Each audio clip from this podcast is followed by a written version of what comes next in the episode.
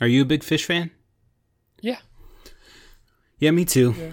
Raised in uh, in the northern parts of Canada and Quebec province, there's a ton of freshwater fishing to do up there. So it was a a weekend. I mean, probably even more than that. Two or three times a week, we'd go fishing, and we would keep a lot of what we uh, we caught out there because it was you know the wild and there were no game restrictions or anything. You can just fish for fun and keep it if you if it was sizable enough. So Yeah, I, I mostly fish for fun these days. I don't really, you know, years and years ago when I was younger, living, growing up in my grandparents' house, and my grandfather and I, you know, basically I'd get out of school by three, he'd be off of work by three, and we'd go to a local lake, Grapevine or Lewisville, and fish till dark. You know, during the Nice. summertime, you know, so we'd sometimes go two or three days a week, and maybe we'd on a Saturday we'd spend all day at some lake. We would keep a lot of fish and have fish regular fish fries. man, that's good stuff. Fish and chips, I assume. Uh, It's usually fish, hush puppies, and French fries. Yeah, Man, you know, all fried food. Yep. There's Even- nothing green unless some, you put jalapenos in the uh, hush puppies. Yeah, there's uh there's something about fishing that just always uh it, it was always a cathartic sort of stress relief activity for me. And uh, I, I think depending on who you grow up fishing with it it sticks with you that much more too. Like if you fish with your buddies it's one thing but if you fish with someone who knows about fishing and they can teach you about you know the variations of bait and the different fish that are out there uh, and, and even the added caveat of if you've got a boat to get on and go in the middle of the lake and you spend just hours there uh, it can it can become a, a passion pretty quickly. And uh, I'd say as a kid yeah it was uh, it was one of my most looked forward to activities. And since coming to Texas I'll, I'll be honest I think I've maybe fished once or twice. So I, I don't know what's happened but um yeah I'd, I'd like to re refine that that spirit of fishing and, and introduce that to my family now for sure. It's it's a relaxing thing It is these days, though, especially around here with local lakes. You got to be wary of keeping those and cleaning them. yeah you really need to the Texas, uh, you know, fish and game do pollution reports for the local lakes and tell you, you know, whether or not it's. oh yeah it's fish. it's it's bad some of the lakes around here yeah, Lake Worth is really bad. Um, but you know, Grapevine and some of the other local lakes are pretty decent. But you probably shouldn't catch fish and eat it out of there every day, type thing. yeah But uh, yeah, I man, we have we're fortunate to live with, uh, you know, within an hour's driving distance. You've got, you know, Lake Texoma that's well, yeah, that's probably I'd be on the outskirts of the hour. I might say an hour and a half to Texoma, okay but I mean, you've got Grapevine, Lewisville, um, Joe Pool down here on the south side, um, and you got Lake Lavon, and uh, that's a big lake. Uh, what is that? That's uh, oh that's Ray Hubbard. yeah Lake Ray Hubbard and uh, and if you go a little further north, you know you got uh, you got Lake Texoma up there. Um, there's another lake up there too, around Sanger. Um, so what you're saying is there's a lot of good fishing spots. there's a spots ton of lakes that you can get access to to go fishing, and I wouldn't mind doing it more. I don't do it as often hmm uh, as I used to, but uh, I, you know, for a while there, my family and I would take a, a trip in, in April and a trip in, in October, and the whole focus essentially around that trip was being near a lake or a river to do fishing while we were there. Yeah, those sound like prime months to do it. I, I don't know if I would be up for June, July, August fishing in Texas just because it it becomes, you know, e- either you do it daily and it's your profession or it's your active hobby or you're going to go out and suffer in the middle of the summer heat. So, Well, you go early morning and you, you cut off by ten or eleven, and it's just you know, yeah. it's, Just like uh, you disc golf. Stand it, yeah, exactly. It's exactly like going and playing disc golf. Yeah, both very social distancing friendly activities too, because we're probably going to have to deal with uh, those sorts of regulations for some time, uh, well through the summer at least, and well through the fall, um, based on current models and predictions of what's going to happen in in the fall this year. It it's I don't know, man. Um, I, was thinking, I was asking myself if I feel burned out. Oh, well, okay. Before we get into that, this is meandering episode twenty five, M twenty five. That is not a gun. I've never heard of an M twenty five in my life, so it's got to be a pill. No, it's a road in England. Oh, well, there's got to be a pill. I don't think so. An Well, you can, uh, M25 is me. pink. It's naproxen. So naproxen okay. is uh, used for back pain and neck pain and sore stuff. Uh, simple anti-inflammatory. That is an M25. yeah, uh, it's just Morgan and Sasha this week. No Miguel, no guest appearances, no special anything because I, like I was saying, burnout Sir. wise, My I- conversation is special. But You're anyway, right. Go ahead. You're right. All these conversations are special, but there's no there's literally no plan for this episode as far as where we're going to go. This Uh, doesn't really make it any different from any other episode. good point. Again, yeah, that's the whole basis of the show. So I'm 0 for 2 so far on my assessments of what M25. May, maybe that means this will be the best episode we've ever had. Who knows? right. Um, on my mind, okay, so two hours ago, I did a grocery trip uh, in the late evenings here, and I was so bummed out while I was doing this trip. I was really just not feeling it. Half the stuff that was on the list, I had to go to two different stores, and I still didn't get everything on there. Uh, partly because some of the some of the items were pretty specific, but nothing that you can find under normal circumstances. But I don't know if it's because I live in North Dallas or uh, what, but produce is still hit or miss on some of the specific ones for us here. So are dried goods like beans, rice, pastas. Uh, I think meat is going to follow suit very quickly and be difficult. But that wasn't even the majority of why I was so bummed out while I was shopping. It was because the rules and the regulations within the store itself, even to me, a guy who's been advocating for the last four months that this should be taken with utmost seriousness and no mistakes should be made. Even I think some of these regulations are going a little too far inside of these stores. They have arrows on the floor directing carts. The aisles are one way traffic only.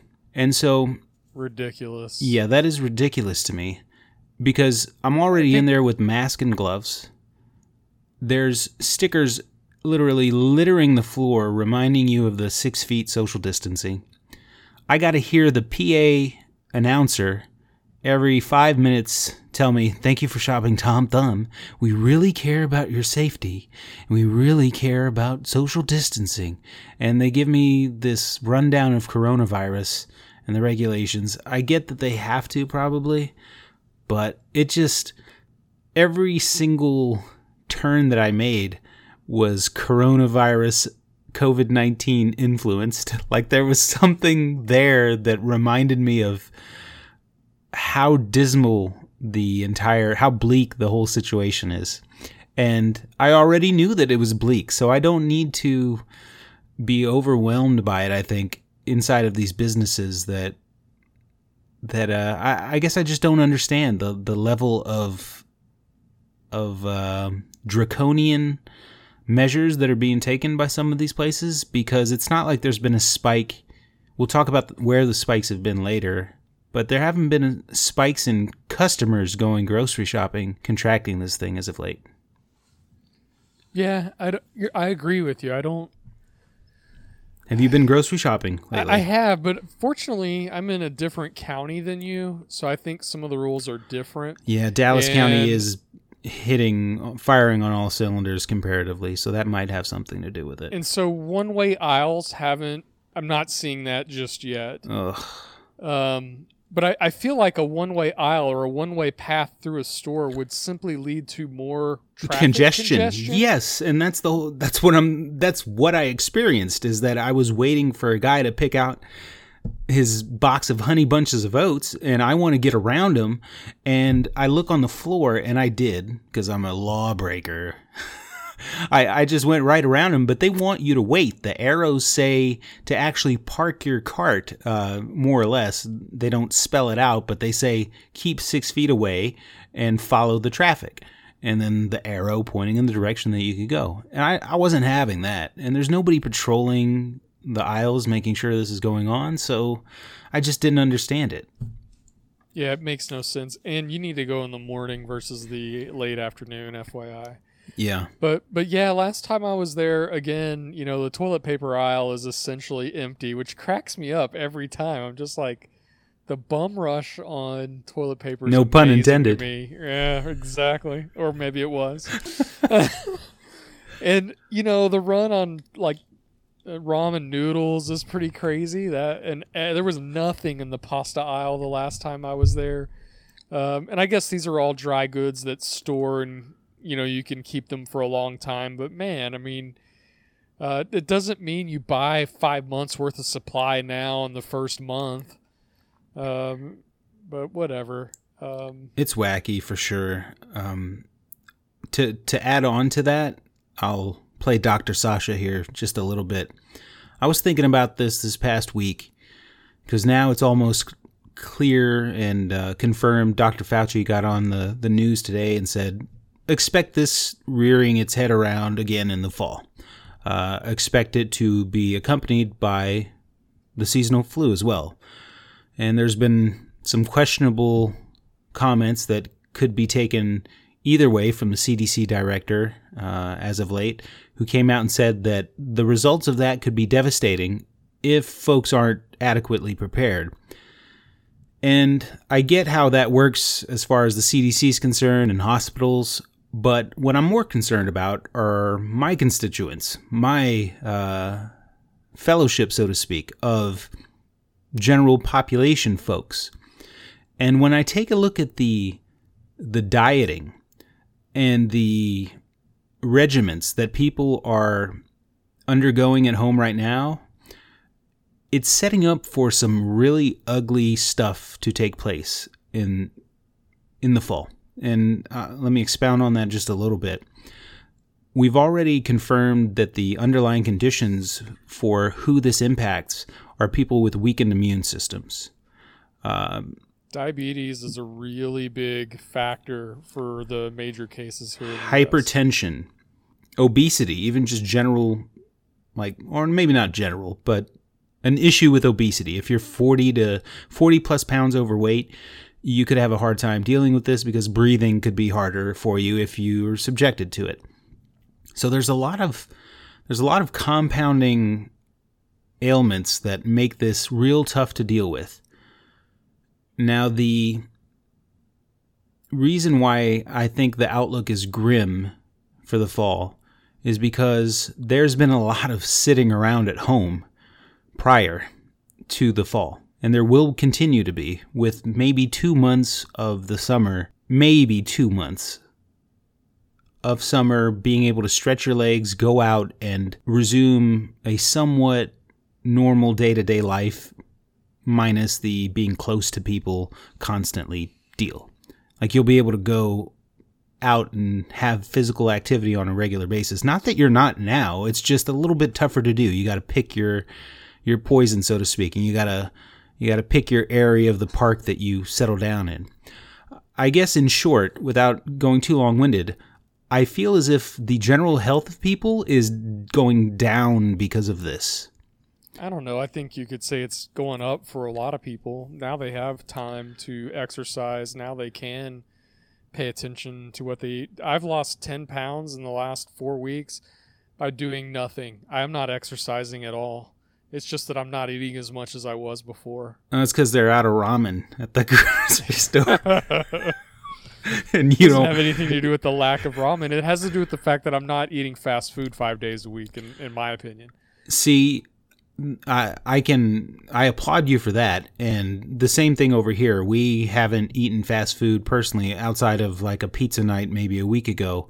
Uh, we do get my daughter some uh, some McDonald's here and there if her and I go out to the park and it's just a, a quick solution because I'm daddy daycare all day every day now. So I don't necessarily want to cook uh, right after we go out for for long walks, but maybe I, I should start doing that. So I, I pick her something up and then I have fix myself a bowl of soup.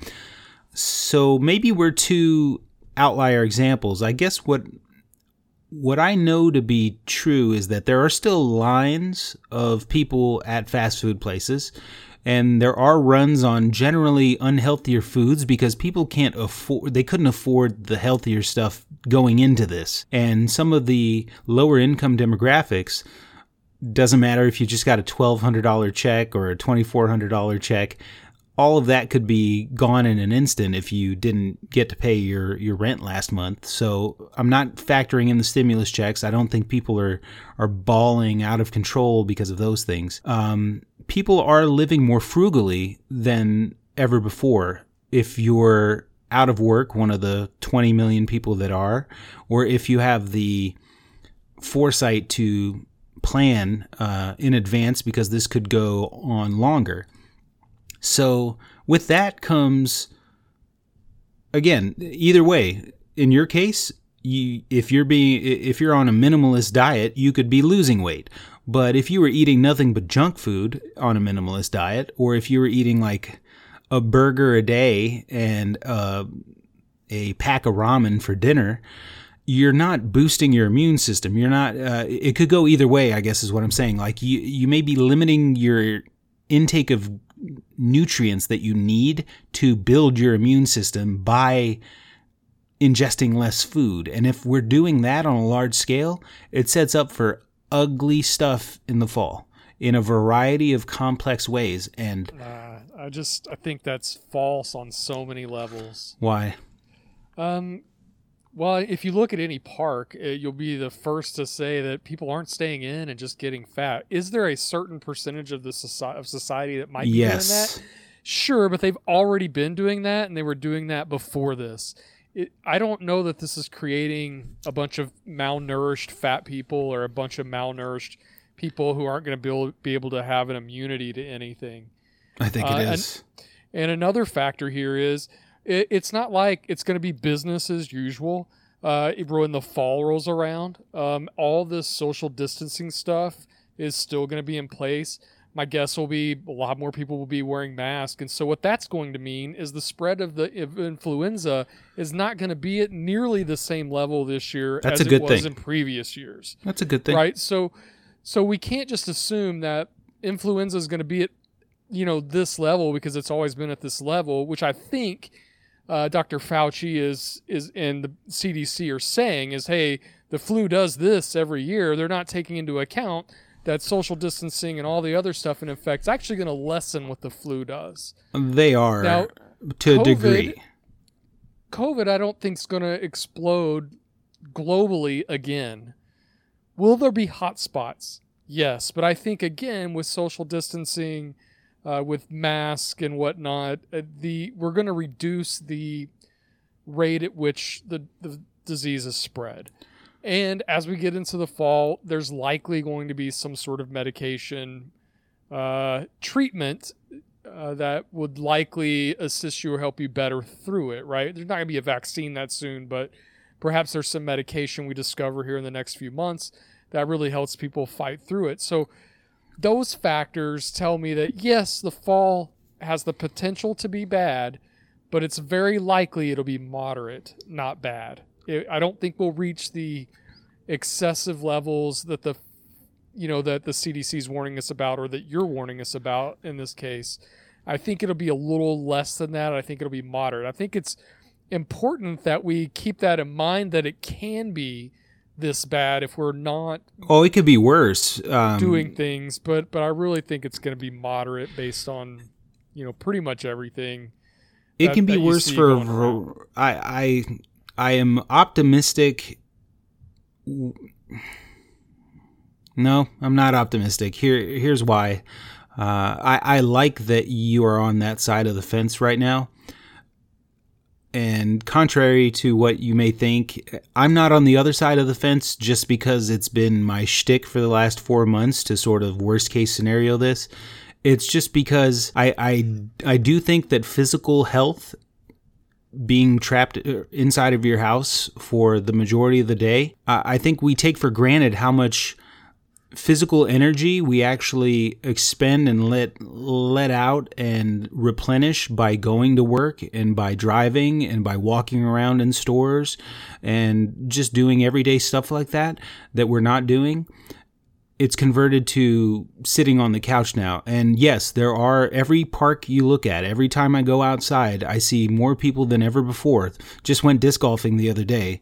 Uh, i was going to invite you Thanks. Thanks for the invite. Whoops. Uh, we went to Greenbelt, and Greenbelt was store, uh, oh, swarming thanks. with with people. Thanks for not inviting me because I oh, I don't really care for that one. oh, they much. also they also haven't mowed the stuff uh, the fairways there for months on uh, at least two or three months. So the, there's actual blue bonnets and a variety of wildflowers coming out of the ground. I've never seen it like that before. Uh, bees on every little patch of, of ground that you can walk on. So it was quite a sight to see. I don't think I'll ever um, play that course in that condition again unless this thing turns into like the sound of thunder in the next uh, year or two. You seen that movie? No, I don't, haven't seen Sound of Thunder. Have you seen uh, Life After People? It was like a mini series from 10 years ago on TLC. Mm, I think it was a Discovery or maybe Discovery, but it, it showed you what the planet looked like uh, after yeah, people. how how quickly nature takes back over. Yeah. Yeah. So that's what the disc golf course felt like. Is, um, you, like la- you couldn't tell last year this was a good disc golf course, right? And I'm sure that sentiment could be echoed uh, across the board. But uh, yeah, it was just swarming with folks. So yes, in it's it's clear. Obviously, people are out and about more than ever before. I think some people just go to grocery stores to see people and walk around and, and get that consumerism out of their body that is driving them. But I do think there is a going to there's going to be a sharp decline in health status for a lot of folks that aren't in that boat in combination with the fact that it's probably very difficult to go see a doctor for normal checkups and normal type of stuff um, these days, in combination with the fact that mental health is on a stark decline amongst large groups of people. And mental health, I guess, is where I'm going to go with next as to why I think the fall is going to get ugly and uglier quicker than the spring did, unless unless people heed some of this advice. This isn't um, this isn't negativity driven. This is reality driven, dealing with just what I'm observing and and what I'm getting from a variety of groups. Some people are at home, they're happier than ever, more money in their bank account than ever, no work, etc., etc. They were never hyper consumers. Some people are going to get depressed because of this and suffer from various anxieties if they're not already. And the way that viruses work is they sort of manifest uh, out of stress, out of high levels of stress as well. Cancers, um, conditions that don't necessarily have causes that can be honed in on stuff like fibromyalgia, um, even arthritis, uh, certain conditions. And there, there are a lot of medical conditions out there that cannot be tracked back to anything other than stress, mental stress. Because when your body is stressed, when your brain is stressed, it works its way inward, so to speak, or, or on a lower level. Your cells are stressed. Your cells aren't oxidated enough. They're not uh, healthy enough, so they start dying, and they start dying in mass quantities, and that's how cancer does originate in some folks. It's just based on stress. So I think it's a little naive, and I'm not saying you're naive, but the the thought is naive to say that uh, this is like I personally I believe this is the most stressful period of life for a lot of folks out there. Uh, I don't think I don't think anyone's dealt with something like this before, so I'd be remiss to say that there aren't more stressed people today than there were yesterday, and that there won't be more stressed people tomorrow than there were today. I think that sort of cascade effect mixed with, in my personal opinion, the downward physical health of some folks creates a Molotov cocktail of of just ugly for the fall and, and for autumn. Because if the people are weaker mentally than they have been and physically weaker, which can all be reversed, mind you. I don't know how the mental thing can be reversed, but the physical thing can be reversed if people do go out and actively engage in exercise and activity even around the house. Good luck getting the guy who played 12 hours of video games before all this to do that. But if all of this can be reversed, I think people are setting themselves up for success. And in the autumn, it could be exactly the way you think it will be. But that's weird to forecast because usually you're the pessimistic one when it comes to people. Um, when it comes to change and, and what people are, are going to do and what they'll rally behind.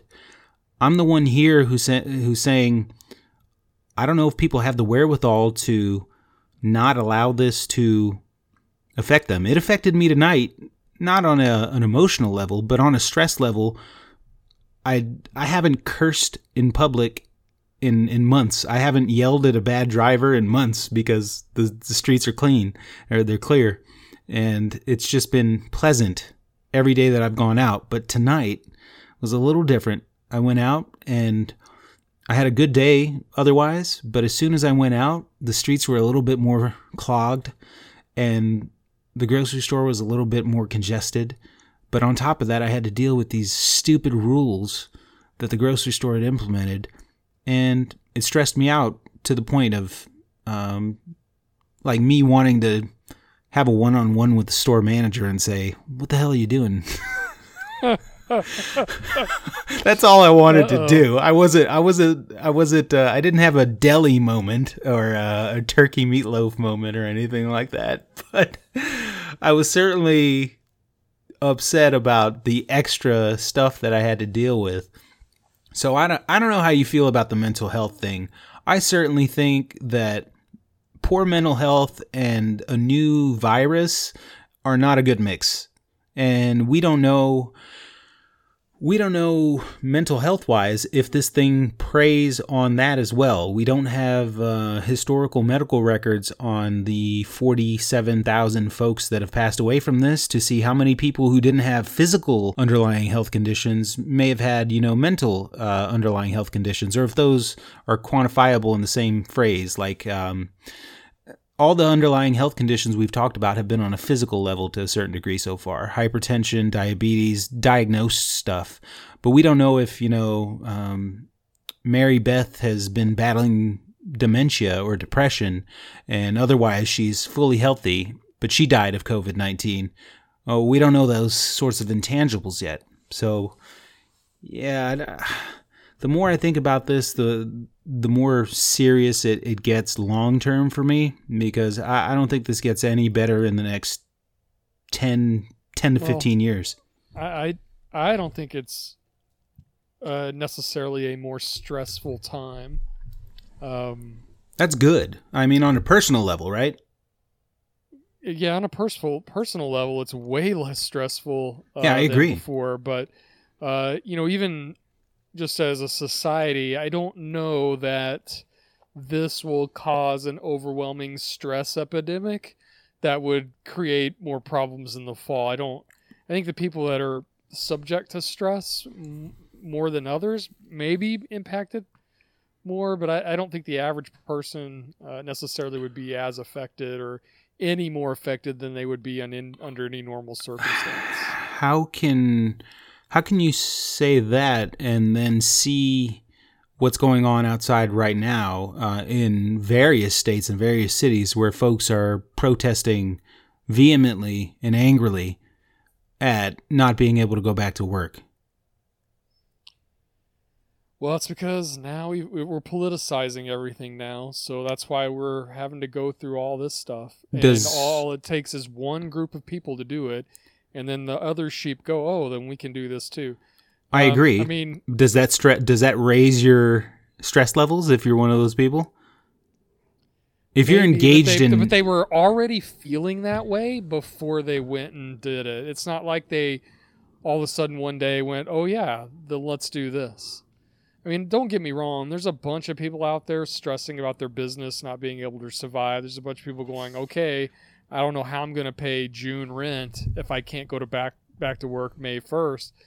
And yeah, I guess stress levels could kick up, but I, you I mean, they will. I, d- I don't think it's an if I- because I, don't think we're seeing anything more than we've seen in in the past. If they if if they weren't bitching about this, they'd be bitching about something else. oh man, I mean, I can see how you can say that, but a global event It was of this it was nature. A hundred, it was a hundred people, bro.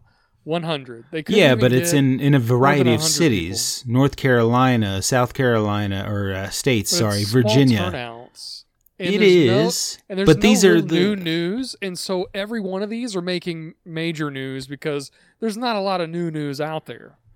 Right, but the news stresses people out as well. So if the news is highlighting this, then they are spreading stress. I mean, don't forget two months ago. any other day. but two months ago, I, I remember you saying this on on an episode. Uh, you were talking about thinking about this day in day out and sort of uh, studying all the articles it gets you tired head it gets you stressed out you start sucking at your job etc etc now now that that's before anybody was really paying attention it was me sort of uh, just feeding you articles on a day-to-day basis saying hey get ready for the show this week because this is all we're going to talk about but now all of those people are where we were at two months ago. They can't ignore this story. It's it's around every corner.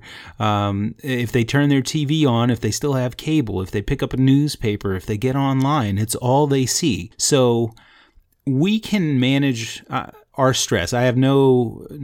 Uh, no qualms with with addressing that. I, th- I think we can The handle. it. I don't think the average person. can. Oh yeah, Ooh. they can. Yeah. Man, Oh yeah.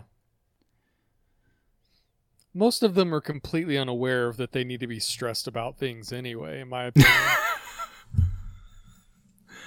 They're more stressing about the movie that's not in the mo- that they can't see because because theaters are closed. They're more stressed about what people think of their last tweet on Twitter. On Twitter, you know, um, yeah. they're that's what they're more stressed about. They're not stressed about COVID nineteen and the impact it's having on them, their family. But that's anxiety, then, right? They're anxious about those those sorts of things. A- Which is- anxiety doesn't, but anxiety really- triggers the same. It's it does not. stress and anxiety. I don't know they're that far apart yeah, but on each other. you're right. But on a cellular level, the cells don't care if you're anxious about a movie not being able to play, or if you're anxious about not having uh, I would enough money to put food on your the s- table.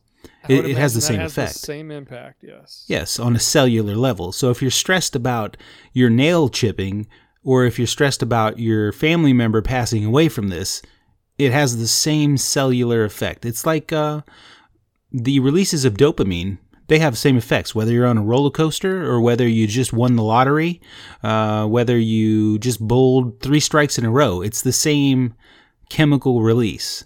So it works the same way the other way around. So if you're stressed, you're stressed. And I guess the only part I disagree with you on is the overall general thought that there aren't more stressed people out there than there were three months ago. I don't know how that's possible.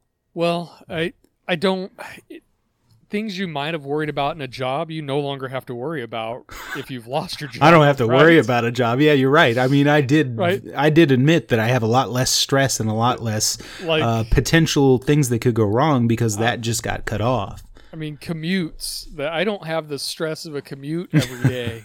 You know? Yelling at people, sure. Uh, of course, I did go into work today, and oh my god, the idiots still had a abound commute? on the highways. oh yeah, uh, just it's amazing to me. I think the uh, lack of awareness that drivers have, even when there's not that many people on the highway. It's, it's amazing to me. What But about anyway. worldwide stress? Um, let's take it out of, of the U.S. and let's go global a little bit. Um, I guess it was yesterday that the United Nations, like the World Food Organization, I guess, or the Food Program section of the UN, came out and said that uh, people could be facing some of the most serious food shortages in the history of, of the modern of modern times period and that by the end of the year 265 million people could be facing like a famine uh, a hunger pandemic because of this. That that's pretty intimidating That's because of the breakdown of the of the supply chain, not the effect of COVID nineteen on people. But it's all an crops or something like that, right? So that's all about the supply chain. So, if, yeah, with the supply chain and food being less resourceful, of course you're going to have famine. But it's not famine in a country like the United States. It's famine in the Middle East. It's famine in Africa. It's the people that rely on that organization for food anyway yeah. not America's going to run through famine or Canada is going to be going to have you know famine. It's not that kind of are we supposed to Kind of a only are we supposed to only care about ourselves though with something like this? No, but let's not twist what they're saying. I mean, it's it's an organization that uh, is worried more about supply chain than anything else, yeah. And they're saying if the supply chain gets cut down or maintains at these levels for a longer period of time, essentially what they're pushing for is for things to go back to normal. Otherwise, they can't feed people and more people will die.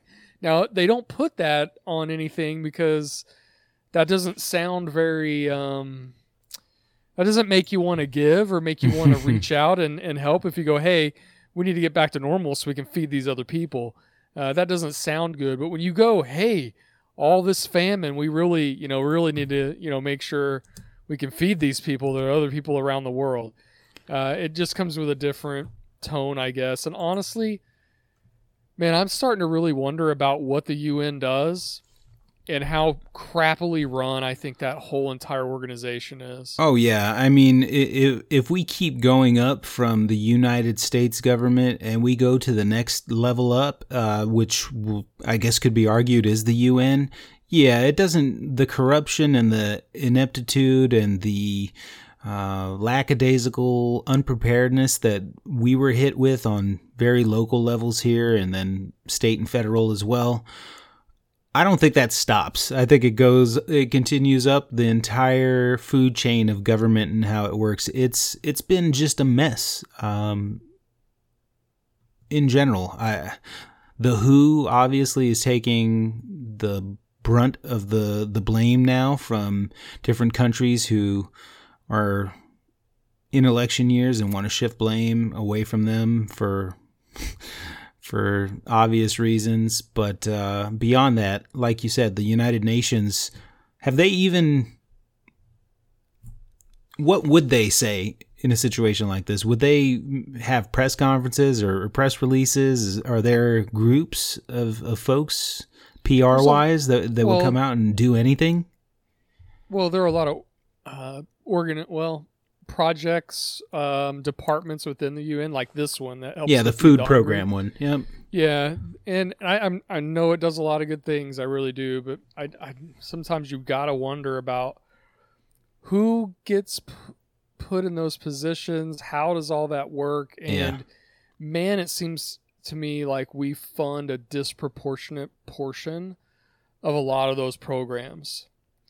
As Uh, a United, as the country. yeah, as a contributor versus you know a lot of the rest of the world. Well, I mean, we were giving f- multiple hundreds of millions of dollars to the World Health Organization, and I. yeah, It's hard to it's hard to understand why for seasonal flu, for AIDS research, cancer research. Uh, I I don't know, It's probably for times like this, actually having in in in. but nobody could have seen source, this coming. right?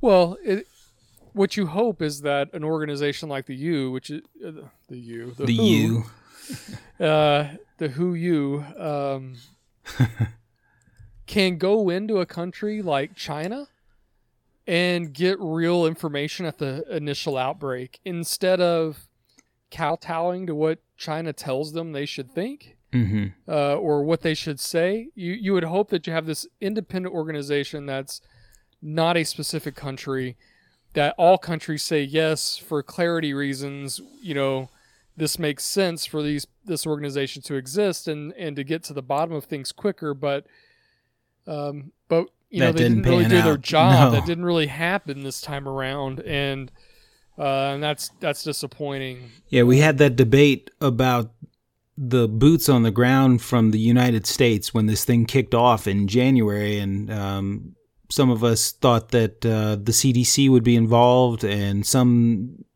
thought it wouldn't. And it turned out that, yeah, there was a hard shutdown of any foreign involvement with what was going on in China. And I don't understand how. I don't understand that on multiple levels. I don't understand how that wasn't a bigger story as it was happening. I don't know like why the US government wasn't coming out and lambasting China right then and there. I don't know if we had confidence in them out of the blue to handle this appropriately after SARS or after a multitude of uh, mishandled historical situations that have taken place in China. So I don't know why we weren't a little bit more forceful probably has to do with the trade deal that was going on and our relationship with China coming into this, sort of being, uh, dare I say, um, yeah, maybe even sheepish uh, towards whatever China does. They kind of have the say so on it when it comes to this. And we don't want to upset anyone or ruffle any feathers. But if we had ruffled some feathers, we might have been able to figure out what was going on a lot quicker. We're the detectives of the world, as far as I'm concerned. In the United States, the Western world is going to be responsible for figuring things out more often than not when it comes to things that are happening across the globe and getting to the bottom of something. That's just my opinion. I don't think there's any world organization that takes precedent over the United States. I put a lot of faith in the United States when it comes to containing some of the most apt minds out there that can figure this stuff out uh, scientifically and just resourcefully. It just doesn't. It doesn't make sense. We let a bunch of of junior high schoolers handle this and we're the ones with the college degrees and it's bitten us in the butt Yeah, it, it's you you have to I think in the beginning stages you have to let some of this play out. You have to say, okay, uh, China has learned a lesson at some point, right? Uh, and they're going to be more forthcoming. They're going to be more um, apparent, uh, transparent on the world stage when stuff like this happens. And so, but I think this is the last the straw that broke that, the camel's right? This back is the, the now no one's gonna believe anything coming out of China uh, when it comes to something of this nature happening again. so why can't we um a broader question here why can't we shut china off completely to just uh why can't we north korea them as far as uh yeah as far as they consume so much of our product. Um, so we have no why you dep- can't- we have no independence from them i guess as far as selling our products concerned well, they have the most people on the planet, right? And Yeah. So, it, you know, in th- in those terms, it's a large market uh, for you know s- selling items. That's you know. bottom dollar stuff. I'm, know, I'm talking the- about ethically, like morally and ethically. Why can't we just cut them off? Well, that is why. It's all economic. Is why you can't cut them off. You can cut off South or North Korea because they have next to zero um, monetary impact or economic impact for us. So you can cut them off really easily. They don't. Uh, they don't have a large population that consumes or can purchase our products, so it's not really that big of a deal. China is a big deal for a lot of a lot of companies and uh, like even sports leagues, like the NBA, makes a ton of money uh, from China. And if you lose that revenue, people just don't want to think about Think losing about- that revenue, right? Okay, so- well, we think about it we want- rationally, though. We The- want China to just kind of get on board and say, "Hey, we're not interested in telling you necessarily how to run your country, but how about we do it a little more openly and friendly towards all the other nations? Yeah, a little more modernly. Yeah, sure. Uh, okay, our good old friend Price's Law come into play here. Um, is China would be in the Price's Law of countries that makes the world go round, as far as the the economic standing is concerned, and and uh, I would think so. Yeah, just because of the number of people. okay, if you take them out, does someone else step up? Not in the same way. Like you'd have to eliminate all the billions of people. You know what I'm saying? All they okay, as far as production's concerned, I don't I I think we can live in a world where we don't use uh, ingest or buy anything made from China. I think you have to you have to redefine some business You can do that, procedures right? like Dollar Tree's closed down, and uh, all the places that sell these these cheap fake Chinese goods are, are going to have to take a, a second look at their business models. But I think you can shut them off as far as purchasing from them is concerned. you you can as far as like manufacturing you can move manufacturing out of china and into other countries production that we use china for today you can relocate that but the chinese consumption uh, again we can probably live without it it's just that's going to be a big hit that's just going to be a big hit Is um we don't we don't have to have dollar tree right we don't No. need to buy the the we, we don't need the from The that junk. perspective we don't need to purchase from china someone can fill that gap for us right Yeah. but we do need china's to per china china to purchase from us hmm maybe maybe. I mean, not every industry i mean they use a lot of oil and gas too i mean oh uh, yeah. of course they, they produce a lot of oil and gas but uh, they consume a lot as well a lot more than maybe people think or realize But apparently, the United States was the last straw for the uh, the oil industry to cave in and uh, tank because once we shut down, man, that that went south very quickly. Well, it started going south way before it really started impacting us, though. Um, it was dropping pretty dramatically when China shut down. We were yeah, but we're in talking about and- we're talking about prices in the negatives earlier this week. Uh, barrels at a buck. yeah, yeah, no, Yeah. Anyway, no, no. Uh, I have nothing additional on the oil and gas industry. I, as a consumer, it's it's a better time than ever for folks, but you can't go anywhere. What's the point? So, Well, so it's times like these where you hope uh, the major players in the oil and gas industry are really focusing energy on alternative fuels, mm. uh, where they can uh,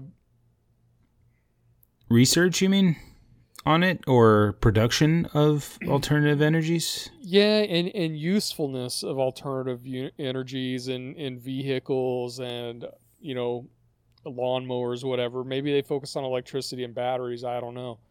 Uh, but you would you would think that this might be a good time for them to really start to put some energy into that, so that you're not so reliant upon the price of a barrel of gas, which is tra- or oil, which is traded, um, and you would hope that they would maybe think of stuff different ways where they can still continue to make a living and maybe we lose some reliance off of actual barrels of oil Yeah. which for a lot of people you know would would work because the market will correct itself a little bit because you're still going to need it but then uh, if you're going with alternative energy sources um, you know you offset that a little bit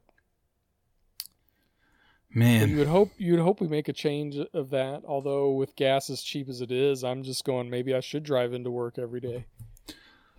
take advantage of it, you mean? yeah. so How long do you think realistically we stay at under a buck 50 or even go uh, go lower? Um, that's that's an interesting thing. I, I would imagine.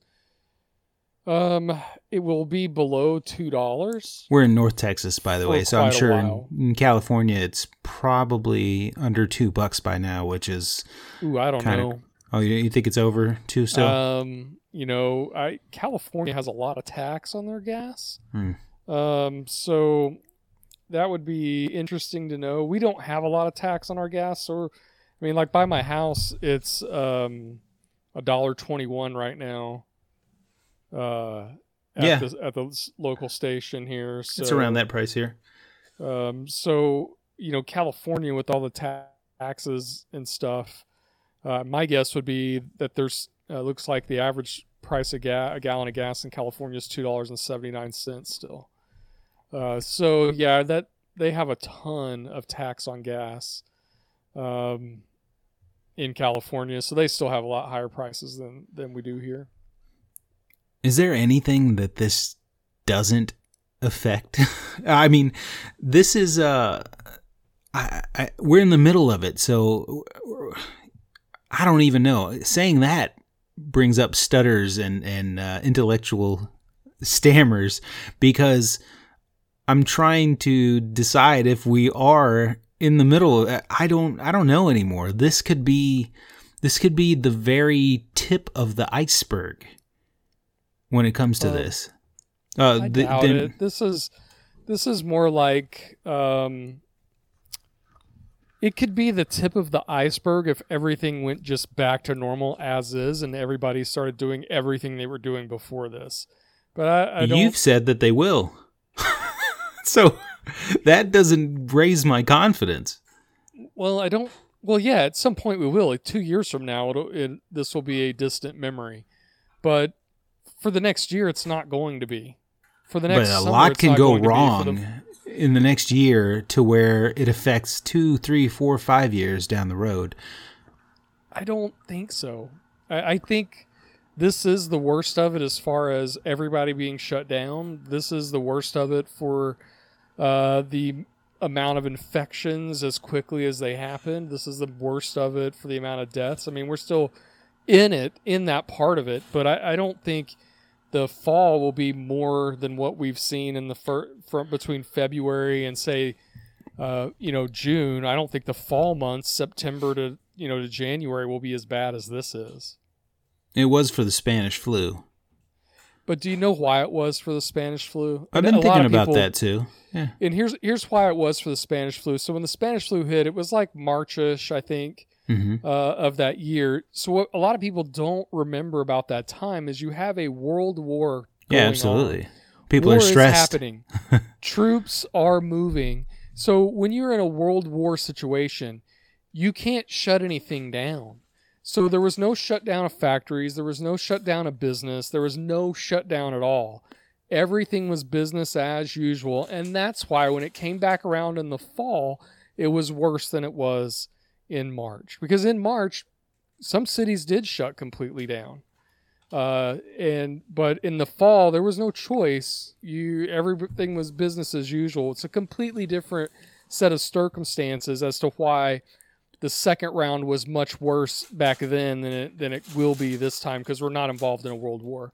We don't have to have our factories and everybody working doing the same things to keep the country going while we're at war.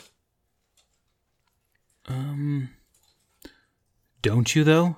Aren't all the factories still going? No, I would guess that a lot of well, anybody who makes tools for the oil industry, their factory's not running. Well, yeah, that's true. But the food Um, factories are still running for the most part. I know there's been a slowdown in the meat factories because of um, the hot them turning into hot spots in certain areas. But we talked about that supply chain, and and if that our falters, restaurants, our restaurants aren't open. We have restrictions on what you can do.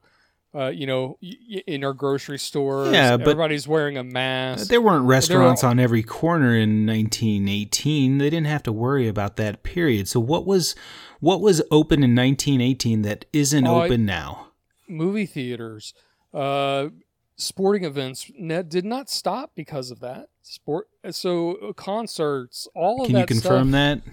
Yes, You're telling me when when a million folks dropped dead in in the spring of 1918 or yeah, I got to stop saying 17. The president keeps saying 17. He's wrong. It's 1918. Yeah, no, I I was under the Well, impression in- that big stuff stopped. mind, for America, uh, we didn't have a million deaths for the Spanish flu.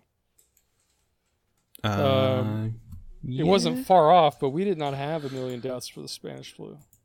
Okay. How many did we have? Uh, in the six hundred and seventy-five thousand range. Okay. Spanish flu Uh, it should US fact checks deaths. me. Yeah, I, I will do so now. Um.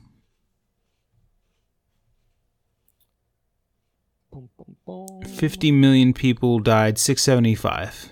Okay, 675,000. in America. So, um, and that that could be because in in that era, America's still pretty spread out. I mean, we're a very vast Yeah. country anyway. And so you didn't. So it may have. It would have definitely impacted our larger centers uh, way far more worse than other places. But but yeah, I mean, You had was- no air travel extremely- though. There's there's a lot of you can argue both sides of that that I don't comparison, I think. No, you can't. I mean, Hmm. everything was full bore. Nothing was shut down. Today, Well, there were no every- airports. But there I- were massive train stations. There were uh, there Yeah, were but you can't- subways still in 1918. There there is transportation still happening. People are still moving around. I, I guess what I'm saying is you can't you can limit you can limit the spread within a country better now than you could back then, but you can't limit an international spread. Like when this thing comes back around in fall, unless every single travel restriction that's in place right now is still in place, yeah, this thing gets out of hand just as quickly as it got out of hand now. They're not gonna. No, what it does not. So what? You're going to have uh, the same. You're going to have the same security measures at airports, measuring the- people with high fevers coming There's in. a hu- well, there's a huge difference here, right? So, uh, and that difference is communication and being able to communicate via the second, the minute something happens. That's not really possible in 1918. So, if things are breaking off in a third world country with the Spanish flu in 1918, no one knows about it until others start getting infected. That doesn't happen today. That won't happen today at this point. And other countries aren't just going to release all their restrictions immediately.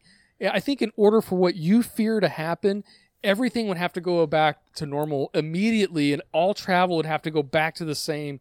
And we'd have to do the same thing, and no one would social distance, and no one would wear a mask, and we would just all do the same things all over again. That's the only way it comes back to the level that it's at now. the mayor of Las Vegas was on TV on CNN today talking about encouraging the state governor to release the restrictions and get the casinos, the city run casinos, back up and running by May 1st, which is less than 10 days away. So there's there's a There's there's, a- There's no a push for that, but now you won't have five or six people crowded around one table.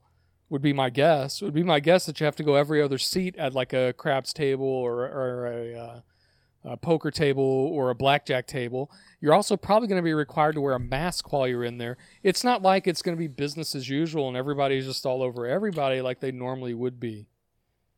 Right? The people playing the slot machines are probably going to be wearing gloves now. Uh, cleaning crews are probably going to be cleaning at a much different level. I'm not saying open them on May 1st. I think that's dumb.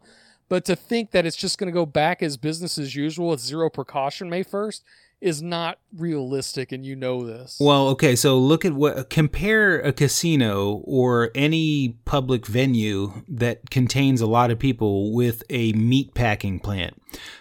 First, firstly, wouldn't meat packing plants coming into this be some of the safest places to work at? Aren't you supposed to wear a mask and gloves working at a meat packing plant anyways? How how are these places? See, this is where the well, see, and I don't. If if one meat packing plant has a problem, oh, it's a it's multiple. all. It's multiple. It's Smithfield. If- it's Tyson. It's If uh, five of them have a problem, I don't think it's global or I think it is. I think it's I just the the people in charge of the different meatpacking plants care less and less and less. Some of these places, most of them, uh, employ the ones in rural areas as well, and in the Midwest where you wouldn't think there's large constituencies of uh, of minorities. They, for the most part, make up a large chunk of the folks that work in these places. I don't have the statistics in front of me, but I was reading an article that's that indicates well over half are members of of minorities. But that's besides the point. I guess um, where I'm going with that is the folks that are in charge of keeping these places running, they have a lot on their plate in their defense to keep the food supply chain going, but also at the same time, they're not necessarily gonna be looking out for their employee safety. Maybe that's where the difference is between like a Vegas casino then and a meatpacking plant. But these things are, I think, in the next month you see dozens of this situation replicate with the meatpacking plant thing. And and I guess where I'm going with overall with that is we don't know enough about where if wearing a mask and gloves and social distancing even it, it surely slows this down, but we don't know if it Which is stops it. It's all we can do is slow it down. Yeah, we right. cannot stop it. So it takes stop Well- and just throw it out the door. It is going to be 100% impossible to stop this virus. 100% impossible. I think if you shut down everything in the U.S. from February 1st, uh, two months ago, to where we're at today, and you say for the last two and a half months, none of the businesses outside of grocery stores would be able to operate, including your places like Target, um, your places like uh, Walmart should have closed off every section of their stores except for the grocery food sections like they do for Black Friday. If you would have just kept the essentials open for the last 2 months across the board, I think you would see less deaths and you could have it doesn't make sense. Where does the where would the virus have survived for the last 2 months if it didn't have people to survive in? you can't control all people. You have to know that. Uh, and you have to know that you you don't even know where it's at or how long it's been here. You have people in California saying it was in California this time last year, not that the first deaths were in January, but it was actually way before that. Oh, you want to get Which my conspiracy theories going which is- then? Well, which is what I was trying to say. It's this has probably been around for a lot longer than we realize it, uh, and it didn't just pop up and happen uh, in Wuhan. It just flared up in Wuhan, um, eh, which is why I think a lot of people probably why you might have a 5G. dispro- disproportionately number of people that seem to be asymptomatic to this. Uh, you might not. Ha- I don't think you have that without people having some sort of previous exposure or uh, being exposed to something similar enough that would give you a, a step up on your immunity. I mean, I, I don't know, man, but I just it, it's not gonna go back to the massiveness. And I think opening a casino at this point is ridiculous. Um, but June first, I don't know is ridiculous. At some point, we have to at- accept the risk.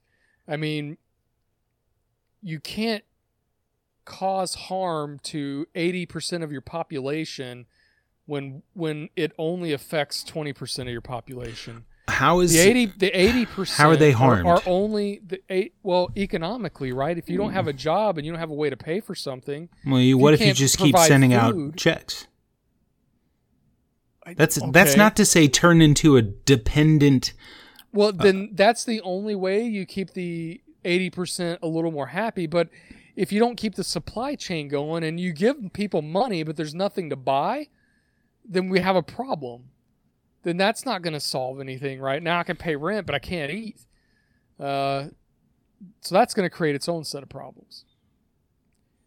Um, so uh, there's going to, I mean, you can't hope to eliminate this. The elimination chance for this ended when it got out of China.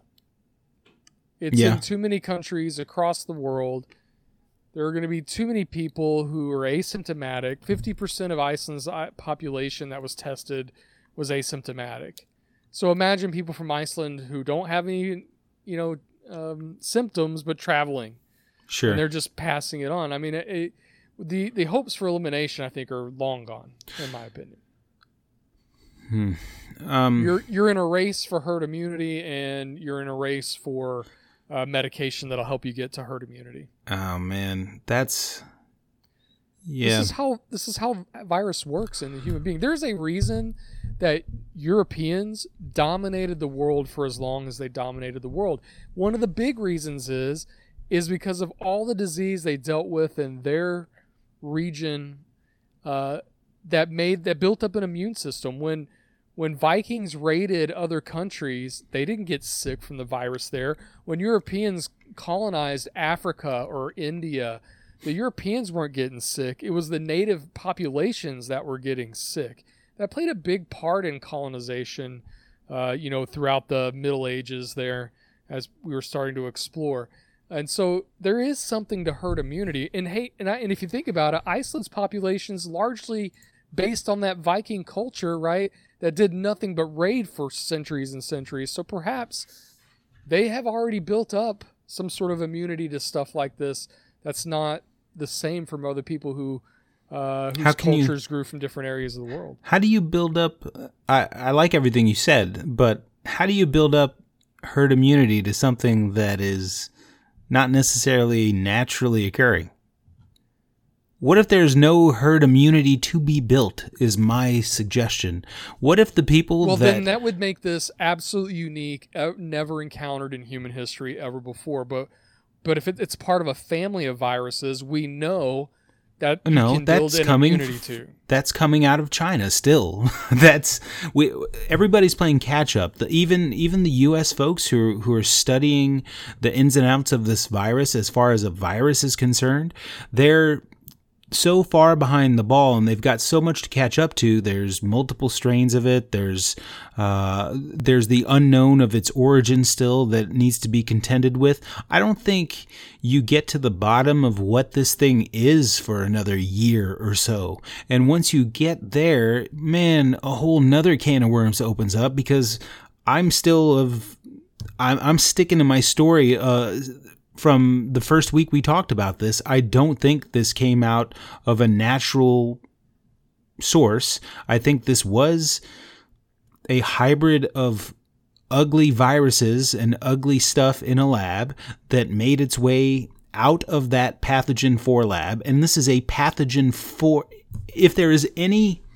If there's any probability that it came out of a lab, which even U.S. Intel f- folks can't fully rule out yet, they're going I off know, of but I would caution that that is simply propaganda combating China's propaganda that that they are Uh, the China's savior. propaganda should be completely battled and opposed at this point. So I if agree, we, but, but we got to understand that some of that being thrown around could be truthful, but it could also be false propaganda to offset the Chinese propaganda. Just, just if it's truthful, that. that's fine. Let me go down my my rabbit hole for a second. If if it did come out of that Wuhan lab, and that is confirmed somewhere down the road, then what you are dealing with is a level four pathogen because that is a dedicated level four pathogen lab. So let's go through what some of those are. Uh, the Lassa virus, Ebola, the Marburg virus. These are hemorrhagic fevers uh, for the most part. None of them are you get uh, you get the sniffles and you might you might be able to work with with it for a week and a half, uh, and then it just goes away. So where I am very cautionary and very you can call it conspiracy theory, whatever. If that came out of a level four pathogen lab, this is not done with affecting healthy people. Meaning, if you get it next year, it probably intensifies from asymptomatic. If you get it the year after, it probably intensifies from where it was a year before. again, that would make it, that would make it Something unique, you've never seen? The 1st Mhm. thing that's ne- ever never been seen before. I don't think we've ever seen a man-made released biological terror well, this weapon. Isn't, this isn't man-made, okay? So the whole theory about the whole lab is that they were studying this virus that is a bat virus. This virus is in bats, and so the whole idea here is okay. We know that we've caught SARS from bats. I think it came from bats. Yeah. And so we know we did that this happened. So we're interested in this bat virus because it will at some point jump to humans and we want to try to get a heads up on it to try and see what this virus is, will do and, and, and is capable of. Yes. Uh, it, it not in the same level with other, uh, you know, level four pathogens uh, or Okay. level four viruses, and so just in that nature, and it being part of a group of coronavirus that we are already familiar with, I don't think this will be some unique thing that will uh, have totally different and new ways of infecting people, and it gets stronger and stronger every year until no one can live and we all die. So what you're saying is that you're com- you're completely ruling out the um, the idea that this could have been meddled with in the lab and that it was strictly just being researched. So you're you're you're saying that there's no um, there's no chance for it to be manipulated in a lab. Maybe inject, injected with some proteins from another virus, for example, to see Well, what the think it- outcome was, or to see what being an- could happen. This being an RNA virus, I believe that would be uh, very viewable, very seeable by anyone looking at the breakdown of this virus. It wouldn't be like, um, I, I think you would be able to tell whether the virus was was infused with other viruses. To But who's gotten their who's gotten their hands on that a number of people have on right? the original any- strain from China? Well, we you don't need to, right? We can just get it on the strain that we have here, and we can do the research uh, based on that. I didn't know you could reverse engineer the virus. Well, it has DNA essentially, and you can sequence that RNA, and you'll know what's in it and what it what's what it makes up, and how. You know, it's like it's like our DNA. You'll be able to uh, know a lot about it just by knowing that sequence. Yeah, but you'll never be able to know who exactly my ancestors were Sure based on will. that. Why would you not? Because Bec- how is my ancestors' blood on record? Uh, explain to me how DNA works. Then, uh, from how does how does researching or turning in my blood into uh, my twenty one or whatever the the name of the the group is, how can you pinpoint who my who my great great grandfather was if he never gave his blood? Uh, through family, uh, if other people from your family donated, it would all kind of go back. Huh. Okay. I mean, in Mongolia, right? They can trace back like 20% of the population, or maybe it's like one in every 5,000 people are a relative of Genghis Khan. That's silly. Uh, yeah, well, he had a lot of kids, right? Mhm. Um, but yeah, you can trace your DNA back like that. No, that's how a lot of these uh, cold cases are getting busted too. Um, right? They'll find they'll have some DNA evidence or evidence that they can get DNA off of that's you know 20 30 years old they'll run it through these databases these family databases and just based on family members that have already submitted their DNA they'll be able to trace it back to who it was I guess I just didn't think it was that applicable with uh, with a virus because, um, yeah, just uh, it didn't add up for me. But that's why I'm not uh, a virologist or didn't go to school for it. Uh, yeah, I okay.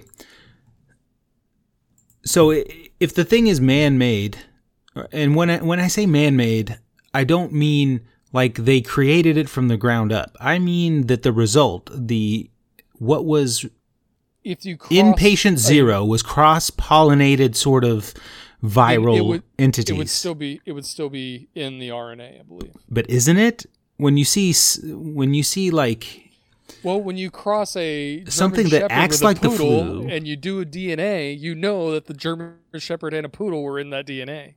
yes, so So if you crossed the so the only way that that could happen is if they had some unknown virus, never known by any other lab outside of that one, that they crossed it with.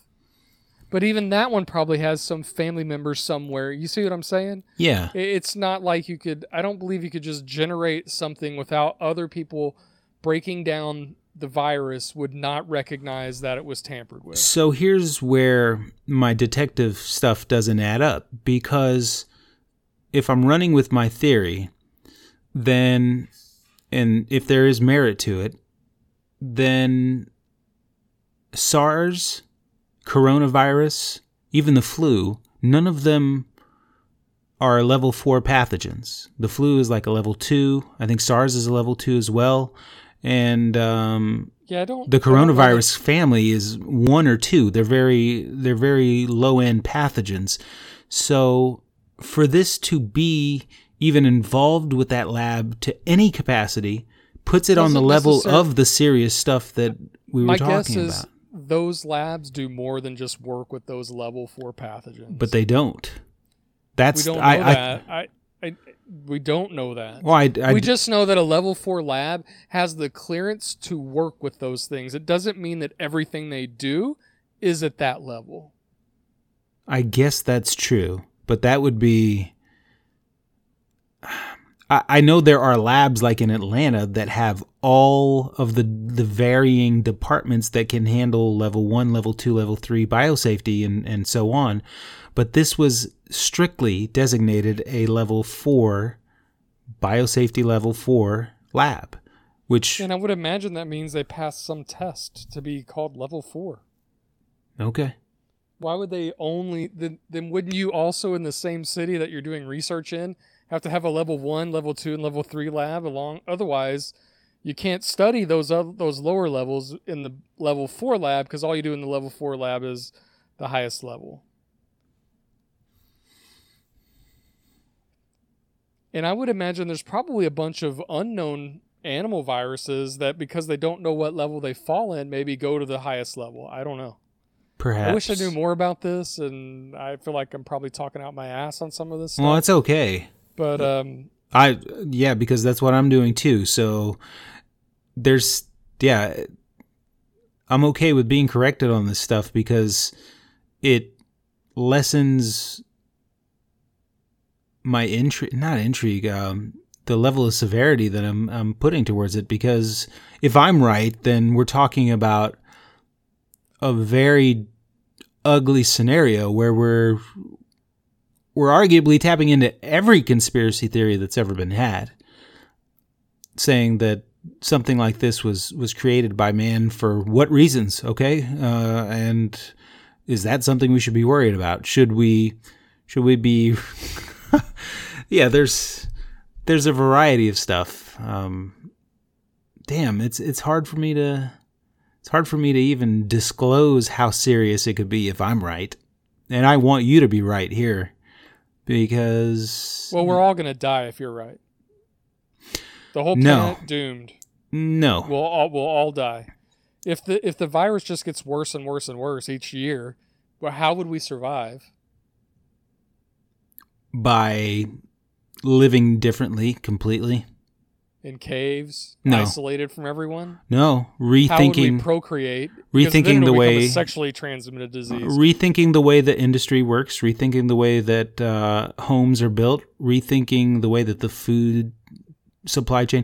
There, there's there are a lot of could not- things. if this virus adapted every year hmm and killed more and more people every year, we cannot adjust that quickly. There's we seven die. Well, also it does not seem to impact children so uh, as much. So what you're really dealing with is perhaps something that preys on the vulnerabilities of a species, which could be mental and physical ailments. For the most part, I'm still willing to bet that this thing only kills ninety percent um, or higher folks with underlying conditions, whether those are mental or physical. So, what you do to combat it is you starve it from what it is designed to Well, do. Some of that, uh, every herd needs to be culled, right? Uh, If we're Yes. just talking about stuff like But what that, you're talking about herd is, is is is necessary. So perhaps this is just Darwinism. This is just survival of the fittest, and something like this, when this happens, it kind of needs to happen, even though we don't want to think about it happening. By eliminating a portion of your sick and uh, not well health. That's fine, but that's Uh, unfair uh, to a certain degree as well because My friend, nature is not fair. no, this that's not even it's not natural where I'm going with it. I'm I'm talking about uh, the wealth, uh, the wealth gap. So someone who has nothing to do with this. are you kidding? You can, if you have a yacht, you can quarantine on a, a yacht and you can avoid If you work for a guy who has a yacht, you can quarantine on a yacht. if you're a friend with a guy who has a yacht, you can quarantine on a yacht. Eh, it's not. It might not be that easy as easy as you're you're putting it If you want to go steal a boat, you can go steal a boat. I mean, the, uh, you know, Coast Guard might come look for you, but it's a big ocean. Maybe you can get away with it for a while. you don't think civil unrest is a possibility? Not at all, This- unless you just further restrict people. How Any civil me? unrest, any civil unrest at this point will be political in nature. Is that because people are? I've never said this word on meandering. Is that because people are pussies? Well, no. Uh, why would there need to be civil unrest? Where is civil unrest going to get you at this point? It might get you Twitter followers. Um, it might get you likes on Facebook, but I don't think we're talking know that about civil. accomplish anything. Maybe we're not talking about the same type of civil unrest. I'm talking about government overthrow. That would never happen in a million, billion, trillion years. What are you going to replace it with, Sasha? No, n- not the entire thing. I'm talking about has why aren't the people of the U.S. more upset about the way that their government is handling this than getting on social media and talking about it or talking about it amongst What do friends? you want them to? What do you want them to do differently? I want them to do the same thing they're doing with the state governors that are uh, quote unquote taking away their First Amendment rights and their Second Amendment rights because of these restrictions. I want them to do the same thing, but talk about how. This is a long pause. yeah, it's a long pause. Look, if you are if you are leading a country, you cannot think about today. You cannot. You have to start to think about next week, tomorrow, and you can't just take into consideration um, one set of people. You have to understand that there has to be jobs. They have people are going to have to go back to work, and you got to think about how to best manage that. I don't know. It's real easy for you and I to sit back here and say that's been all mismanaged. But I don't know that anyone else in that position would be making better decisions. Okay, let's talk about that then. The longer this goes on, the longer I don't think a president of the United States is needed. In the same capacity, I think that groups of people make better decisions than one individual with all the power to make executive type decisions. I think that's hedging your bets in putting your eggs in the same basket or whatever the idiom is. For stuff like this, it gets pretty dangerous pretty quickly because. Look, there's a reason in, in every military that you have one platoon leader, not three. You, there's a reason you have one leader that makes decisions uh, and But there's a risk. There's a risk with that because if your leader makes Be- bad decisions, it, it anytime you make a group of people all responsible for one thing, like let's say we make three people responsible for running, running the country, they all sit around waiting for one of the other ones to make the decision because they don't want to be the one that makes the decision. There's a lot of head there when you have mul- when you have something like that, you have something that moves very slowly because you can't make a decision. so you stick a 70 year old in there every four years and you just hope for the best because that's Well, the way that why- it's been going for the last, well, minus Obama and Clinton and Bush. I mean, we we will well we elect older people at times, but I mean, No, no, th- there are things that it, it's weird when I, when I get on the show with you. You do a good job because you're you're a reasonable guy and you're you're you're older than me and you've you're definitely more of a uh, an Americanized person than I am. So there's some things that I just still don't vibe with that this country in my opinion is stuck in its ways in and won't won't detach because of whatever reasons. One of those things is politics, for sure, and the other is the dependency on government, but the dependency on government only in certain situations and not all the time, because all the time makes it um, communism, um, or I'm sorry, not communism, makes it uh, totalitarianism. So some of the time, but all the time when it's a crisis.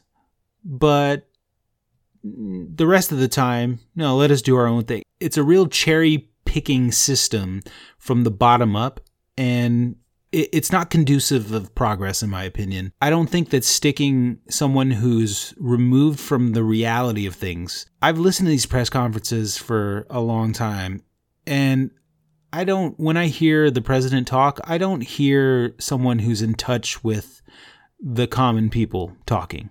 And that's not because it's Donald Trump. Actually, I would expect more out of Donald Trump because I would expect him to be more in touch with the common man. But I feel as if he has been radicalized into a political machine and he's probably been bought out by so many people that we couldn't even come up with a list on a five hour episode of Meandering. I feel deceived when I listen to him. I feel deceived on a level that I've never felt from a public official. That's just because I'm being deceived when I listen to him. And if I don't have my awareness turned on, I'm easily deceived and I'm easily influenced and easily indoctrinated, even if I wanted to be. And I think you see that in a lot of people. And nobody on the face of the earth should have that amount of power, especially on a political level. And then yet the United States But gives it to a different leader- person. Every Hmm. leader of every country has that power, and in many cases, much more power. I don't know that that's true. I think that is a facade. I don't think that the president of France, uh, Macron, pick a real country, uh, I don't think not that, one that folds in four days. I don't think that the Canadian people behave like Justin Trudeau. I don't think anybody can be influenced by the way that he speaks uh, and his beliefs to the level like in the United States. I think the U.S. was designed to put someone in power who would sway the emotional tone of the people for every four years uh, or eight years. It, it just feels that way. It feels like when Clinton was president, men cheated on their wives more than ever. It feels like when George Bush was president, people were a little dumber than they ever were. And it feels like when Obama was president, people didn't do anything and that they said they were going to do a lot more than ever. And it feels like with Trump as president, people are divided more than ever. I want to remove myself from that sphere of influence. And if you do that, then you're un-American or you're you're not. No, you're not. You're Hmm. probably far more normal. I hate politics. I hate talking politics. I hate any sort of political discussion whatsoever. then I'm why are we to the point in dealing with life- it? I'm almost to the point in my life where I probably will never vote again because I just don't care about that stuff. Where do you find the um, Because it doesn't matter vigilance who's in to power. re- This stu- this it just rolls on. It does But- not matter who's in power. why does it need to keep rolling on? What do you want to change and what do you want to see? You want to see career politicians, people who go to school to be a politician and they're just a politician their whole life. I want to see real people on the highest levels of power in this country facing cameras and answering questions and having conversations between each other on pushing this place forward rather than keeping it stagnant or moving it backwards in thought, have to have a- in theory. Listen, what you're doing, like, okay, so, but there's got to be substance behind that. You can't just say, I want people pushing this thing forward. Well, what does that mean? You can't Obama me and tell me hope change, hope change. And I go, yes, yes, yes. And, then nothing into it. happens. Yeah, you're right. Uh, That would There's be, got to be some substance and detail to what you're discussing, and I'm not hearing detail. I'm hearing I want to see hear people push it forward. Well, I could tell you right now, Trump's trying to push it forward. What do you mean? How's he trying to push it forward? How's he not pushing it forward? I mean, it's the same sort of question, right? Yeah. I mean, you could argue that anyone is trying to push it forward, uh, but what do you? How do you want to see them push it forward? How? What type of government? If this government doesn't work for you, what kind of government do you want to see? I mean, you want to see like Russia? I guess I would want to see something I've never seen before. And that's why it's so hard to come up with an answer of what I want to see. Because certainly all of these government types communism, Marxism, socialism all of these definitional things and these ways of these ideologies they came about through thinking things out, through people having discussions about what works and what doesn't. They all bleed into one another to a certain degree. So maybe none of them have figured it out. We have this talk about religion a lot, where, you know, the religions of the past may have gotten things wrong on several degrees. I think government learns a lot of its structure and its its building up from religion. I think religion came around before government in the tree No. tree of life. Oh, you think government came around first? There were Egypt had a government in you know the begin dawn of their Yeah, civilization. there was, a but they had gods there. before they had government. I We treat our governments as the if they're gods these even days. in a tr- even in a tribal situation, you had some leader that emerged who at that point was probably just the biggest and strongest, right? yeah, but that's not what it is anymore. Now it's the richest Not and the most not connected, necessarily. No, it's not.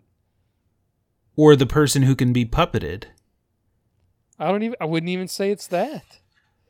It's the person who is most likely to be able to convince the rich, but it's not necessarily the rich that are in that position. I don't know that Obama was a rich man prior to winning election. I don't know that the Clintons were necessarily rich before being. Uh, They all had the same. They all had the same 18th century ancestry, according to the the fifth grader science project, or sixth grader. You want to talk about the Genghis Khan lineage?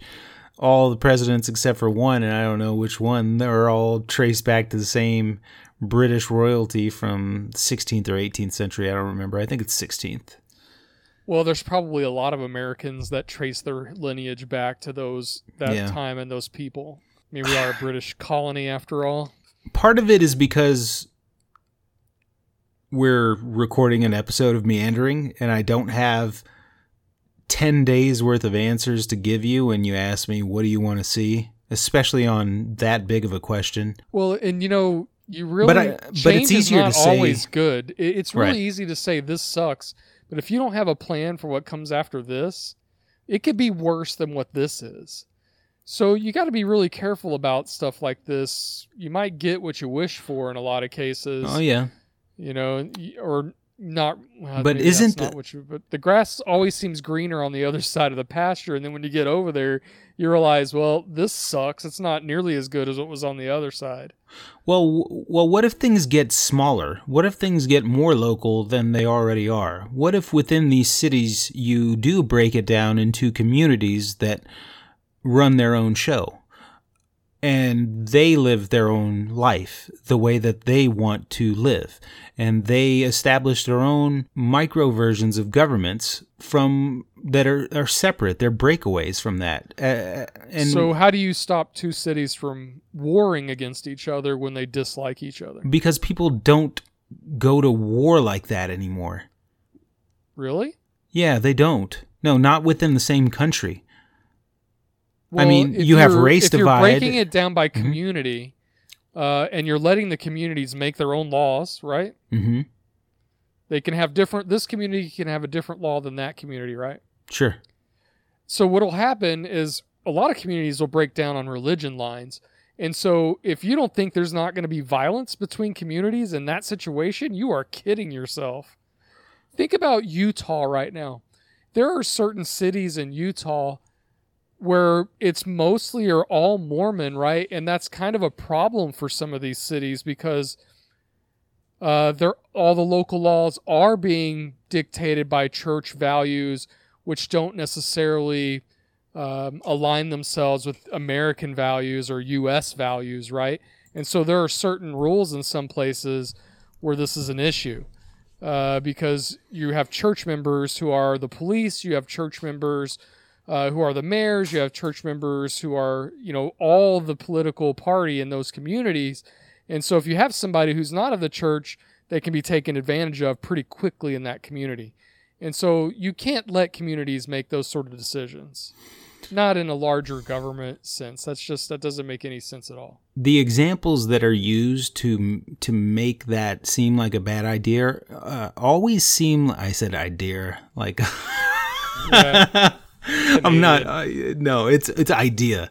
Sorry, uh, but the the examples that are used to position that as a bad idea typically look at stuff that already exists out there and says this is here's an example of where that goes wrong very quickly. But that is going under the the the precept that I made, which is saying, yeah, things have gone wrong for this long because the wrong people have always been put in these positions of power, even on a local level. That's not saying every mayor in the United States is a horrible person, but certainly a situation like coronavirus is, is and giving the platform and putting the spotlight on all of these city mayors and letting them all speak their case because every city matters now and every city's going to like handle in this our differently. case, our case, our city mayor disappears and you exactly don't even know who he and it's a county judge. Yeah uh-huh. exactly.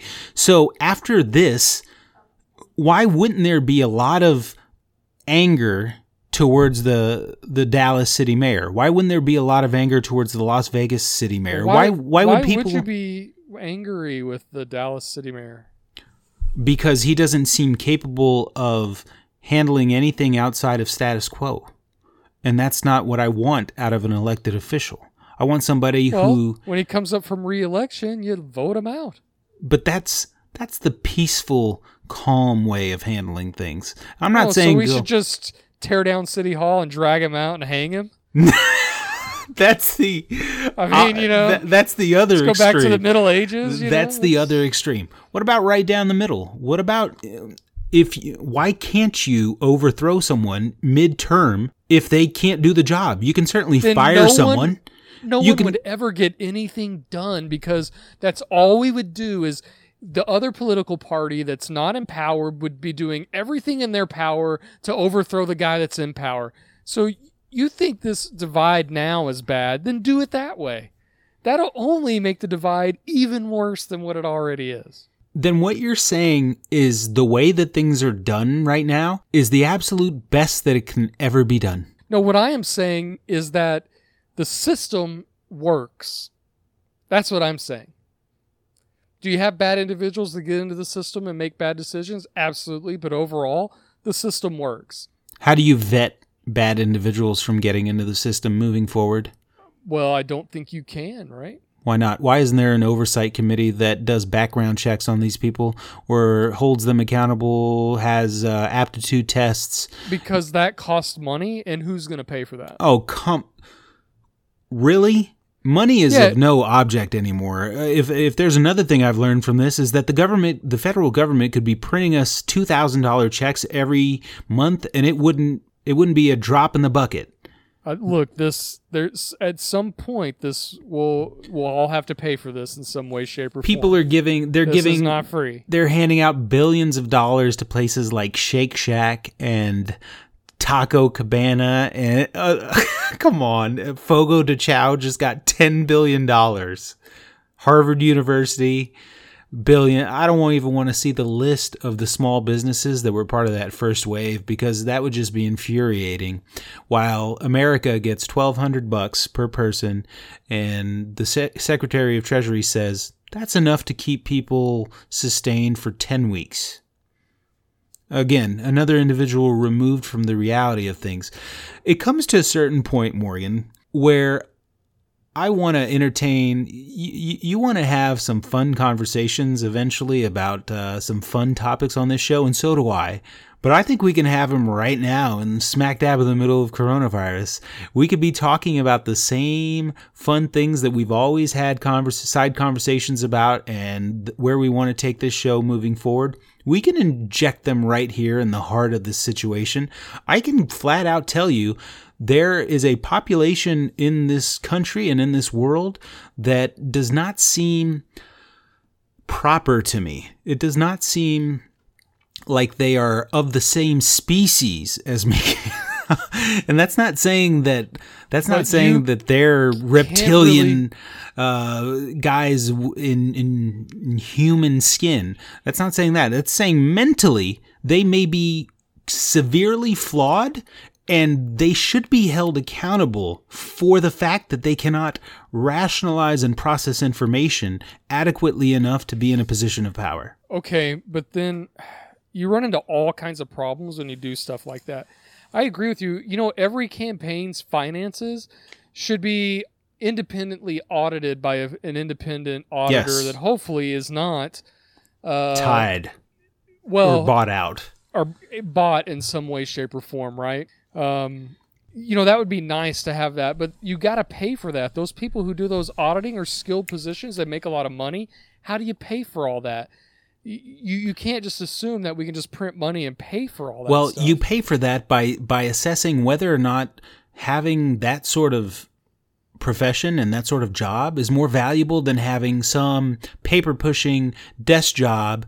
Uh, we, we don't seem to have a problem creating the worthless jobs and the useless jobs that I know that there are a ton of. We we seem to pad the success of the economy based on that rather than jobs that actually have a directive that can make the quality of industry better out there. We we had that talk a long time ago. And sorry if some of those questions from 2 months ago take months to get back around to because of what we're dealing with now. But one of the answers to what do you mean by changing the industry or changing the landscape of work? That's kind of the that's the entry point that that I have always thought is you diagnose, and again, you probably have to pay people to do this. You diagnose the jobs that aren't beneficial to anyone that aren't needed. You you just have an oversight committee. It's not the labor committee. It's not the secretary of labor. It's But- not but the workforces.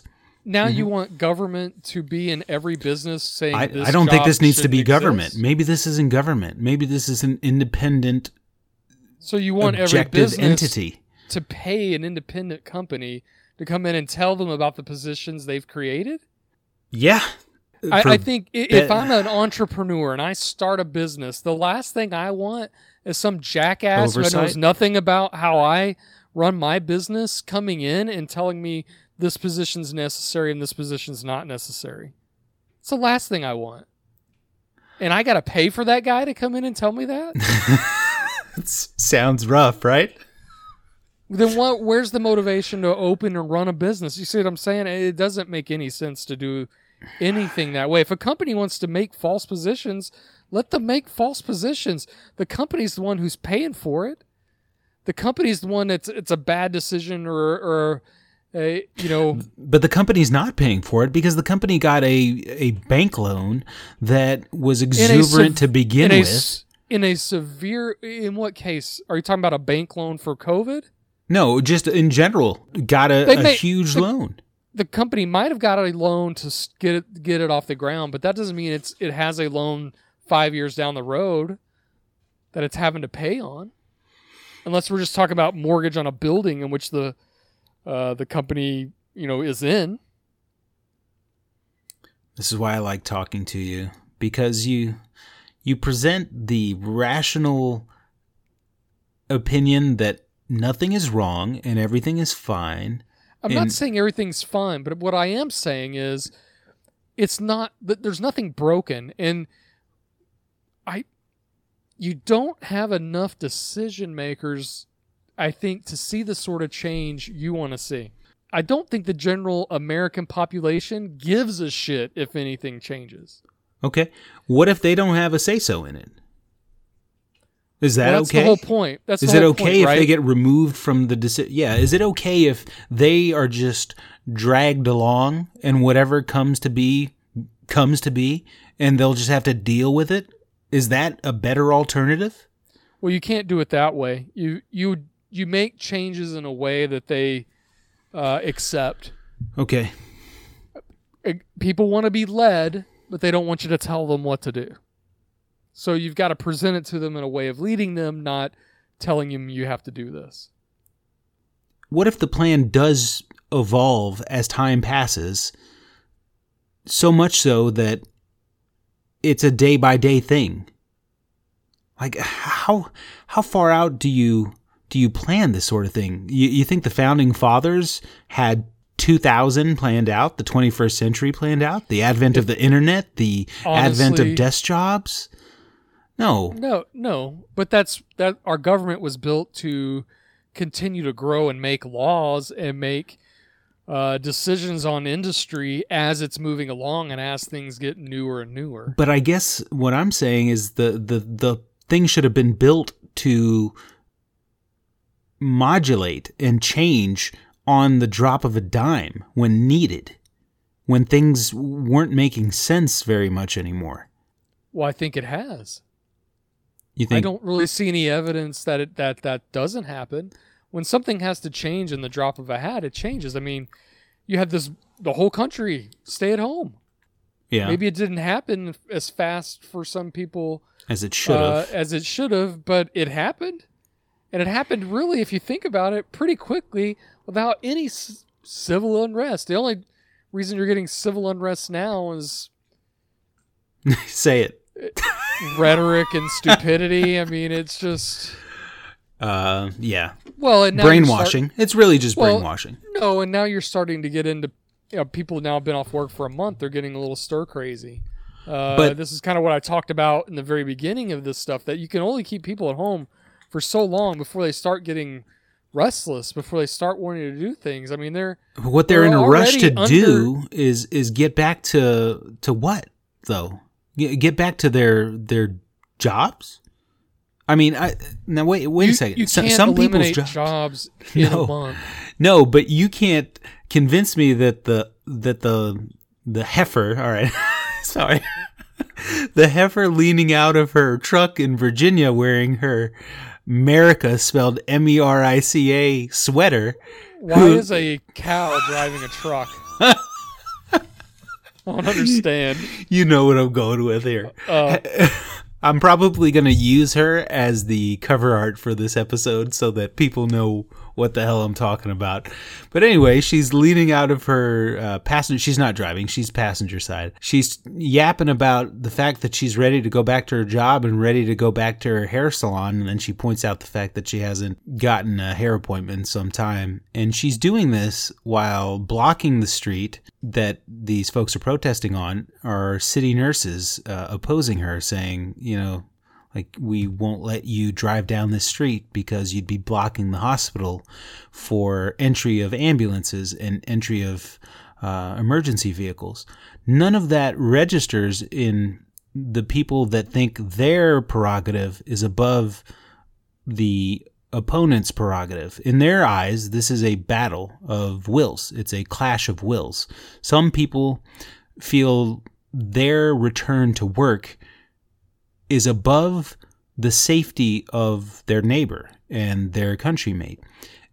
And I get where that discussion is unavoidable. It's, unavoidable well- to to evaluate to weigh those two, but it doesn't when I see when I see one side of the coin and the other, it does make it a lot clearer when I see it in front of my eyes who's on one side clamoring to return back to work? And who's on the other side saying everybody stay at home because this is a lot bigger uh, than your job and your income and all that. That those aren't things that should be said lightly. Like nobody in the history of, of the modern era has said there are things more important than your nine to five and going to work and making a living and feeding your family. If something is more I, I think important that than rhetoric that is out there all the time. really? But anyway, Okay. Oh, God, yes. Okay. Well, I, I guess what I'm saying is I see both sides of the coin, and there's a clear winner right now as to which side is in the right versus the other side. And when it's that lopsided, it's hard to say that going back to work needs to happen. If the people that are clamoring for going back to work are the uneducated, The poor people that you're Easily fighting swayed. for. Okay, mm-hmm. yeah. no, no, those aren't those aren't The poor, the poor workers, yes, that don't have jobs now but want to get back to their jobs. Those people. they're not those aren't the people I'm talking about. those people They are, are at exactly home. the people. You, the, the people that you were talking about are the people who work in service industry type jobs like restaurants. Those are not rich people. Those are poor people. The people who work in a nail salon doing nails aren't rich people. Those are poor people. No, she wanted to go back to a nail salon. She didn't want to work. She wanted to get her nails she may done. not work. Well, okay, so I understand the rights sort of thing. Like I am one who believes there should not be a seatbelt law. A law for seatbelts is not needed in my opinion. Educating people on why they should wear seatbelts should happen, but Mhm. a law in which an officer pulls you over and writes you a ticket because you're not wearing one should not happen. I see where you're going with this. This should be a person's person. This should be their right to make this decision Hmm. based on this information. I know if I wear my seatbelt, I'm high, much more likely to live if I get in a car wreck. But I choose to not wear it because I don't care. I, that's fine with me. That's a Darwinism. That's survival of Yeah. the fittest. If you're too stupid to do it, don't wear it. You're not wearing it probably anyway. Die in the car wreck. I really don't care. yeah.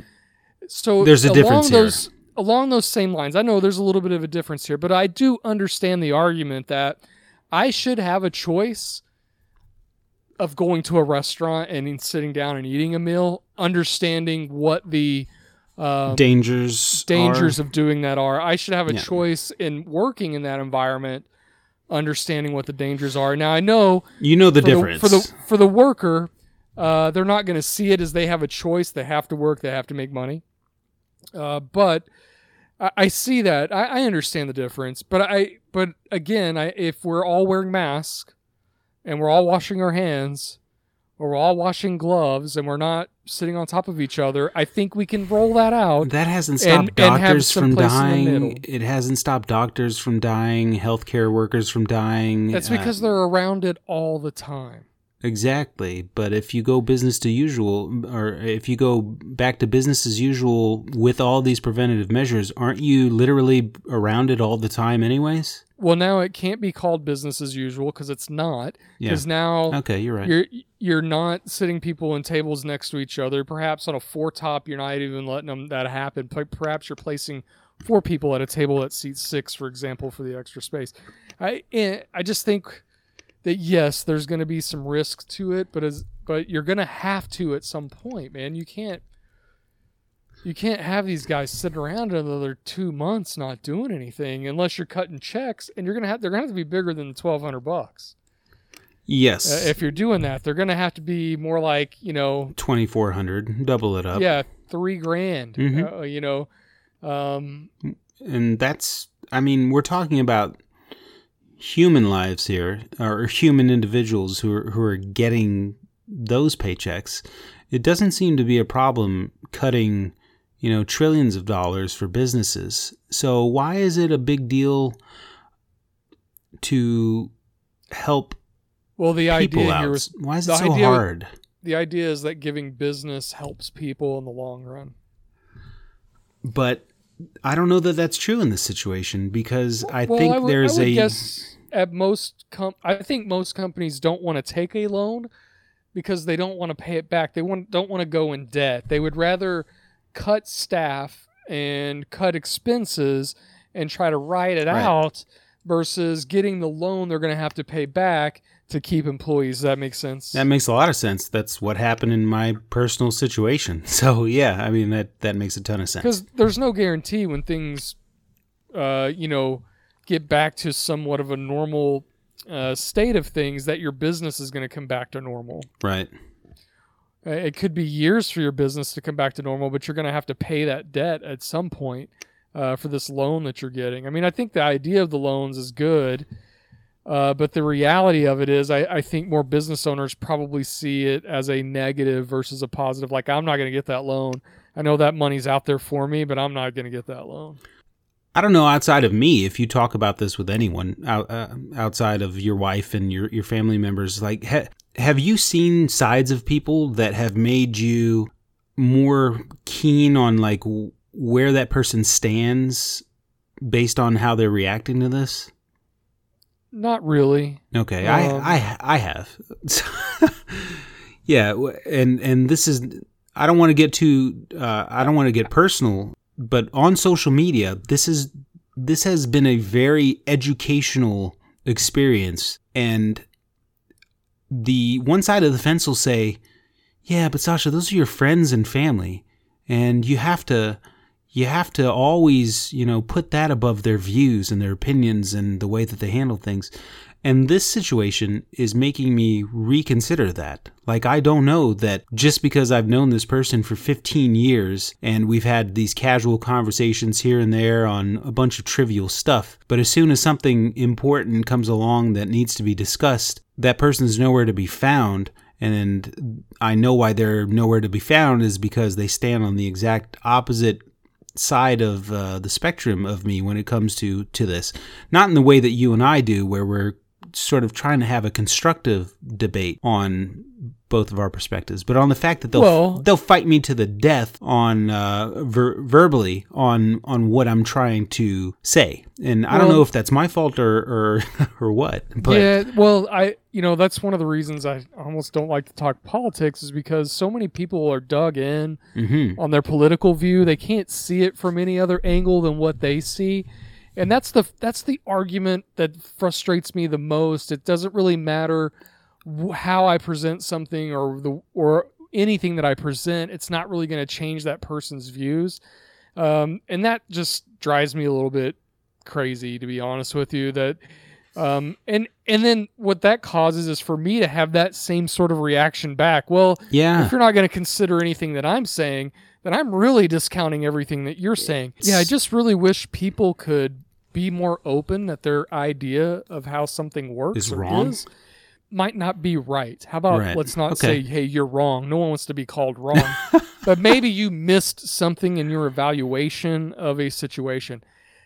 But uh, in honest, in all honesty, I think some people look at that as weakness Mm. but that or they look at it as that's effort i'd have to take extra effort to do that and i just don't really want to do the extra effort At Um, what cost, though, man? I mean, I- it, it's so. i agree with you Uh, this is why I, I really don't talk politics very much with my family i kind of know that we're all probably in the same boat hmm uh, as far as politically we go although i have family members that are f- way far right that i just don't want to get in conversations with uh, more so than i have family that are way far left but i, I would I, I, I think most of my family are probably like me somewhere down the middle Yeah. you like some things you don't like others and you and you understand the guy's a fucking moron but I just like to think that I am completely removed from having political affiliation, but, and I still think I am, but maybe I am uh, easily swayed by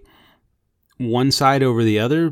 But if I am, that's based on the believability of the swaying that I'm seeing. It's it's that uh, that same argument that uh, I was trying to make a, a little while ago. I have examples of one side, and then I have examples of the other. So if I turn Fox News on for two hours, and then I turn CNN on for two hours, and I just sit there and I let my brain be, uh, as scary as this sounds, like an intake for views from one end of the spectrum versus views of the other end of the spectrum. And if I just had a blindfold test to what was being said from one side and the other, one side would make a lot more sense than the other. And I'd be able to pick up on stuff like where one side is saying this because they have to, versus the I- other side saying it because they just they feel like it's the right thing to say. And and that's not playing favorites either. Even though last time I came out and said I'll give more merit to CNN than any other news network, that's god i don't know why. There's not a more there's not a news wet network that has to correct itself or apologize more than cnn it seems like but anyway.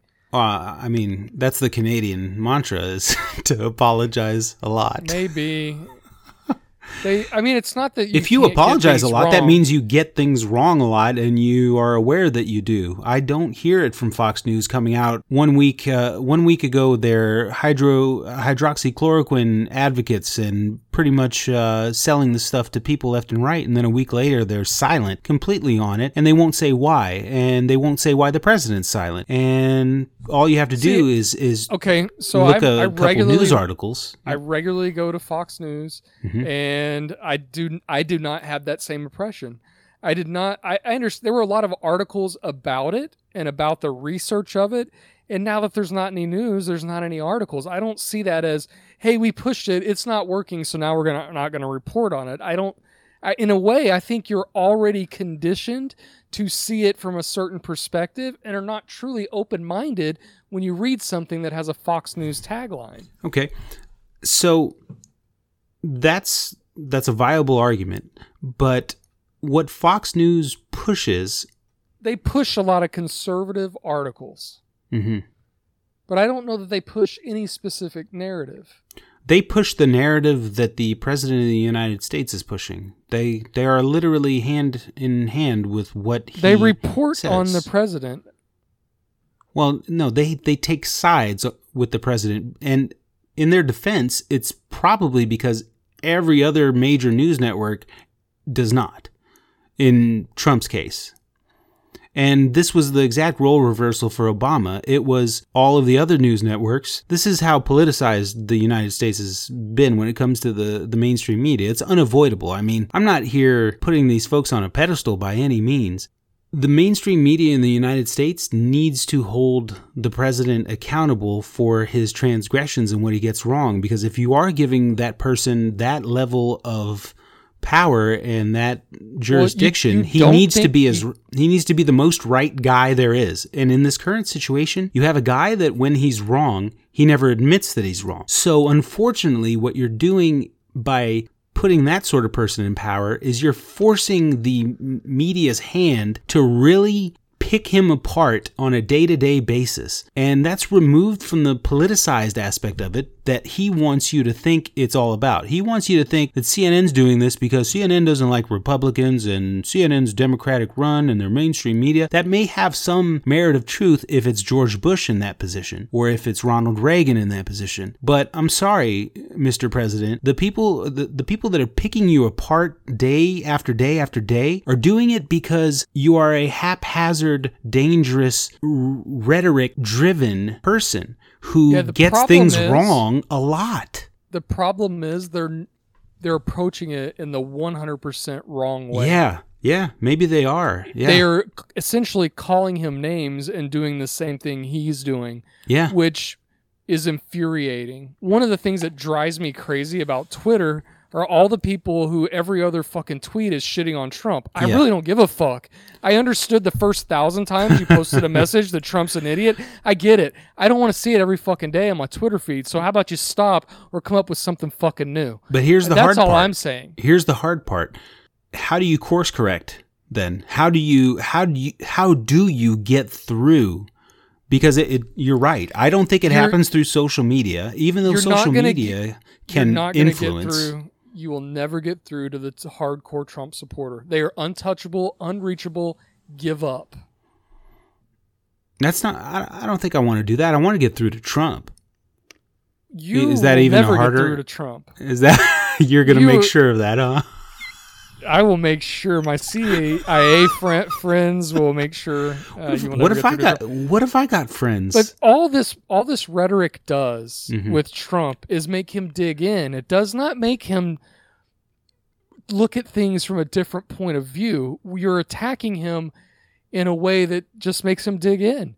So I think what does get through to him is watching his decisions and his perspectives.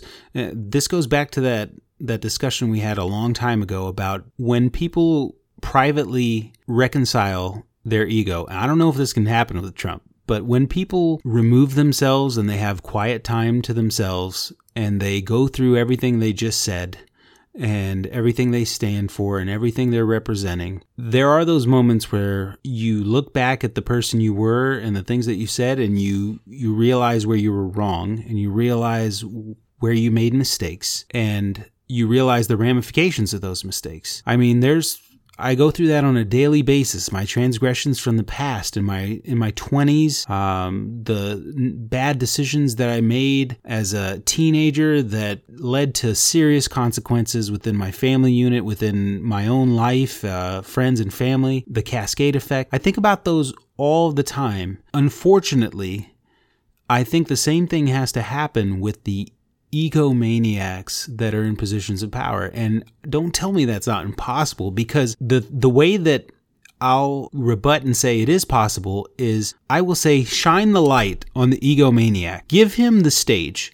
Let him have the stage every day and remove all of the uh, commentary from having an influence. So takes mainstream media out of the equation, take social media out of the equation. They have no effect anyways, right? They're not going to change anything about Trump. You let him be the Nostradamus of his time and watch what happens in the next year. And the fact that everything he says he's saying now has a track record and a paper trail and it'll turn out to be the exact opposite in most cases in 80% of what he says on the big stuff. You watch that, and then what are the ramifications of that? Are we talking about as soon as he steps out of power, as soon as he is out of the position of being president? Are we talking about a guy who goes directly to jail? and is directly indicted on numerous charges? Perhaps. Perhaps that is what is going to happen with him. See, I think that's the realm of ridiculousness. The president will not be filed with any freaking charges or go to jail. Anyone who thinks that is just fooling themselves. But what if there is serious reason for why he would? There's not. So there, you don't think there a charge of conspiracy could be brought up against Donald Trump? On what? Uh, I'm not. I'm what? not. I'm not willing to say why yet. Coronavirus. I'm not willing to, sir. If this was an interrogation, I would say no comment. wait until, wait my, until collusion. No, yes. No way. Well, no way. That was my theory. That, a, that was my theory a, from the jump. Uh, out unless he murders someone himself, puts a gun to someone's head and shoots and kills them, he will not serve a day in jail for anything that he's ever done. So you don't think he's responsible for any of this? No. You don't think that he's caused uh, or endangered additional lives beyond the point that needed to be put on the line. You think that all comes down to people's decisions, but but what if those people are are legitimately brainwashed by someone? What if Donald Trump is a cult leader and we just don't know that he is? What if we don't look at him through the same lens that we look at a like David Koresh because David Koresh is painted as a cult leader because he is a religious leader and he has a a, a combine outside of Waco, Texas. People, yeah. Okay. But you would never think that the president would be brainwashing people, but the president brainwashes people on a daily basis. He has his psychological tics about him that are on par with a cult leader. Well, then can't you say any corporation that does any sort of advertising can now be considered a cult leader? Absolutely. That Edward Bernays' so, entire propaganda write-up was to was brought up to brainwash the American consumer into steering them in the direction that big business wanted to take the 20th century and going. I mean, that's the that's the way this country was built was on brainwashing and on conditioning. It's not advertising, public speaking is not brainwashing. Yes, it is. It's not. Then then everyone is held responsible then for it, right? Then we go after McDonald's, and everyone in McDonald's must pay. Yeah, I'm loving it. What fat. exactly are you loving? Are you loving you know, the fact that that your obesity is a higher risk of dying from a coronavirus, and that your high blood pressure is going to lead hey, to you dying? We're not. We're at, not going to stop there. Nike, fuck you. Yeah. Uh, you you're going you down too. You put Malaysian kids uh, to work at. Yeah, exactly. We could do this with every company. That's what I'm saying. The system is broken, Morgan. It is. That is broken. Then then how but does anyone conduct any how does anyone conduct any business in any way or sell any product? Ethically uh, what you're saying is that you can't sell product and run a business without having a, a level of of unethical business practices. What kind of logic is uh, advertising that? to people is not unethical. No, the the two the two examples we brought up were McDonald's and Nike. What McDonald's does, their entire business model is unethical. Poor nutritional value food and peddling it out to people that are willing to pay two to three dollars per meal for low value food that can get them sick and increase their chance of death at a much con- higher rate is unethical Just because the people are willing to do it doesn't change the fact that it's unethical. If I bottled up a poison and sold it for $500 and I ran an advertisement saying, this will kill you in, in less than one hour, I guarantee you out of a thousand people, my phone would ring once or twice and somebody would be like, hey, I'd really like to get that to my wife. or I'd really like to get that to my boss. Somebody's going to buy it. It doesn't change the fact that I'm selling poison. Unfortunately, the fast food industry gets away with it because they they mask all of it under like an essential, which is food, shelter, water. You can get away with anything under the sun if you if your business model seems You- to to you provide ad- something. You seem to want a police state where every little thing is policed at every little level. I want a police state for the stuff that has gotten out of That- control and been unpoliced. What's wrong with that? So you want all fast food to go away. I want all fast food to either go away or redo their entire menus and stop So, killing okay. people at an earlier they- age. What do they sell now? McDonald's? I don't know. Uh, all I know them to sell is Happy Meals because that's all. That's all I've been getting for the last year. I mean, what would your daughter do if she couldn't have chicken nuggets from freaking McDonald's, bro? you know, she doesn't. and that's your fault. she doesn't not, want- not McDonald's fault. You know, here's the sick part of all this. She doesn't care about the food. I, I- you know what she wants. She wants the surprise toy in the two ninety nine Happy Meal every time. I could throw the burger and the fries away, and she would be happy if uh, all she had was the toy. I was thinking about just going up and buying, asking them if I could buy five toys.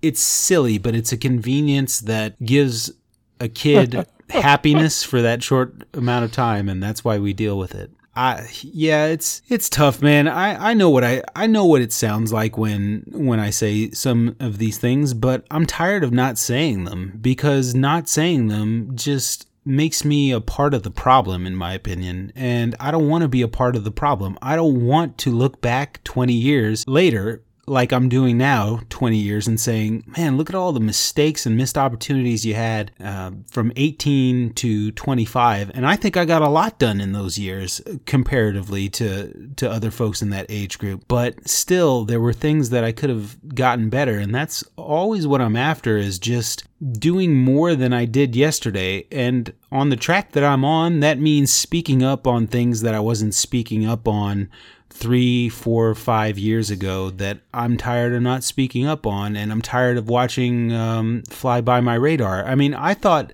I thought for sure I've heard you say similar things. You just do it on individual levels. I do it a level up because I incorporate some of your advice, and you say people don't change, don't want to be told what to change. And so I've, in a way, given up on people when it comes to providing them with advice. Not not friends and family, but people in general. I, when when I have this show, I'm not trying to I'm not trying to change someone's way of thinking. I'm trying to honestly tell them what I am going to do and what I am going to dedicate the amount of time that I have on this planet towards doing so that my children and my children's children and my brother's children don't have to have the same discussions that we're having in 20 years and they can look back and say, "Oh man, I sure am glad they took care of this shit so we can worry about the shit that we have to worry about. Unfortunately, the system does not isn't very conducive of that. So a lot of my arguments um, anti-establishment seem as if I'm positioned directly and against the way that things have been, but that's simply because the way that things have been haven't been progressive, and I am. So unfortunately, in my opinion, that's why I clash with all of that. And sometimes it does seem very draconian, uh, authoritarian, but it's not. I don't want to be the authority on these things. I want to say that there should be an authority on some of this stuff, and that authority. We don't seem to have a problem with authority when it comes to local governments, when it comes to law enforcement, when it comes to moms and dads, when it comes to teachers and the education system. We don't have a problem with authority there. Where we have a problem with authority is when you say right or wrong and freedoms and things like that. And I get it.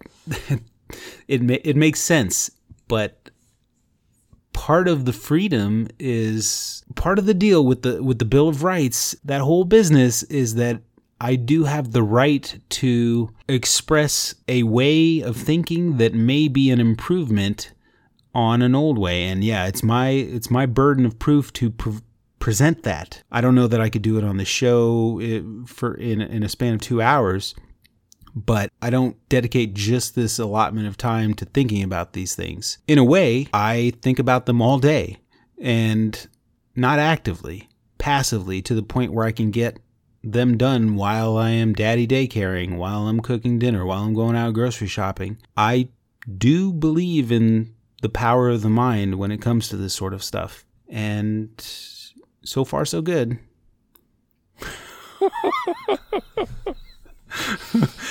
but I you know, I think as society starts to get a different idea about how things work and change, uh, fast food may go away. Um, we're probably in the heyday of fast food, honestly. I don't know that it'll go any greater than it already is. Perhaps it will, but it feels like the heyday uh, versus uh, you know something that's just going to grow and grow and grow exponentially. The moment you can replicate food, moment you can get a 3D printer and print a meal, uh, all fast food's gone, in my opinion.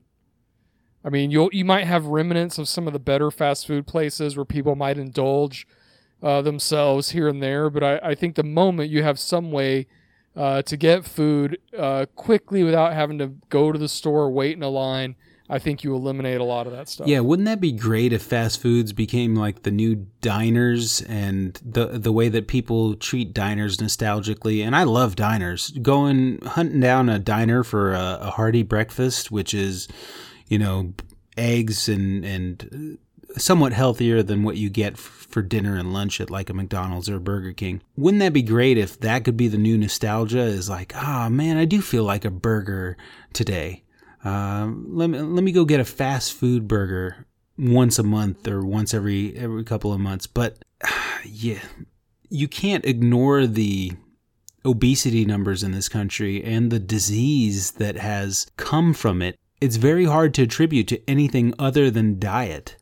And it's not just fast food that's accountable for that, unfortunately. So it's it's a wide spectrum of things that need to yeah. Coca Cola, let's take go, them to the mat. I mean, I, have tried to over the years. They've bought out their science research, so it's hard to get any any stuff out there that leaks and um, is read about from a scientific perspective that paints Coke in a bad light. Period, because they're the ones who bring the people in to their factories and hire them to do the studies. And it's uh, yeah it's it's no it's not a lot of fun man. Some of these change is not easy. Change can happen and it can happen a lot easier than people think it can but there are a lot of hurdles little little things that have been put in place to prevent change from occurring. And that's the part well, that makes it hard. personal freedom honestly is what makes this difficult, right? Yeah, free, uh, because free will. again, mm-hmm. I should mm-hmm. be presented with the information uh, about how bad a burger and fries is for me, and if I want to make that personal choice, I should have that right to make that personal bad choice. I, I think that even that boils down to a deeper discussion because some people may not have the choice and may be funneled into positions to where we uh, want the no, no, freedom no. to be You're constricted. Never, ever okay. going to convince me nobody has that choice. Okay.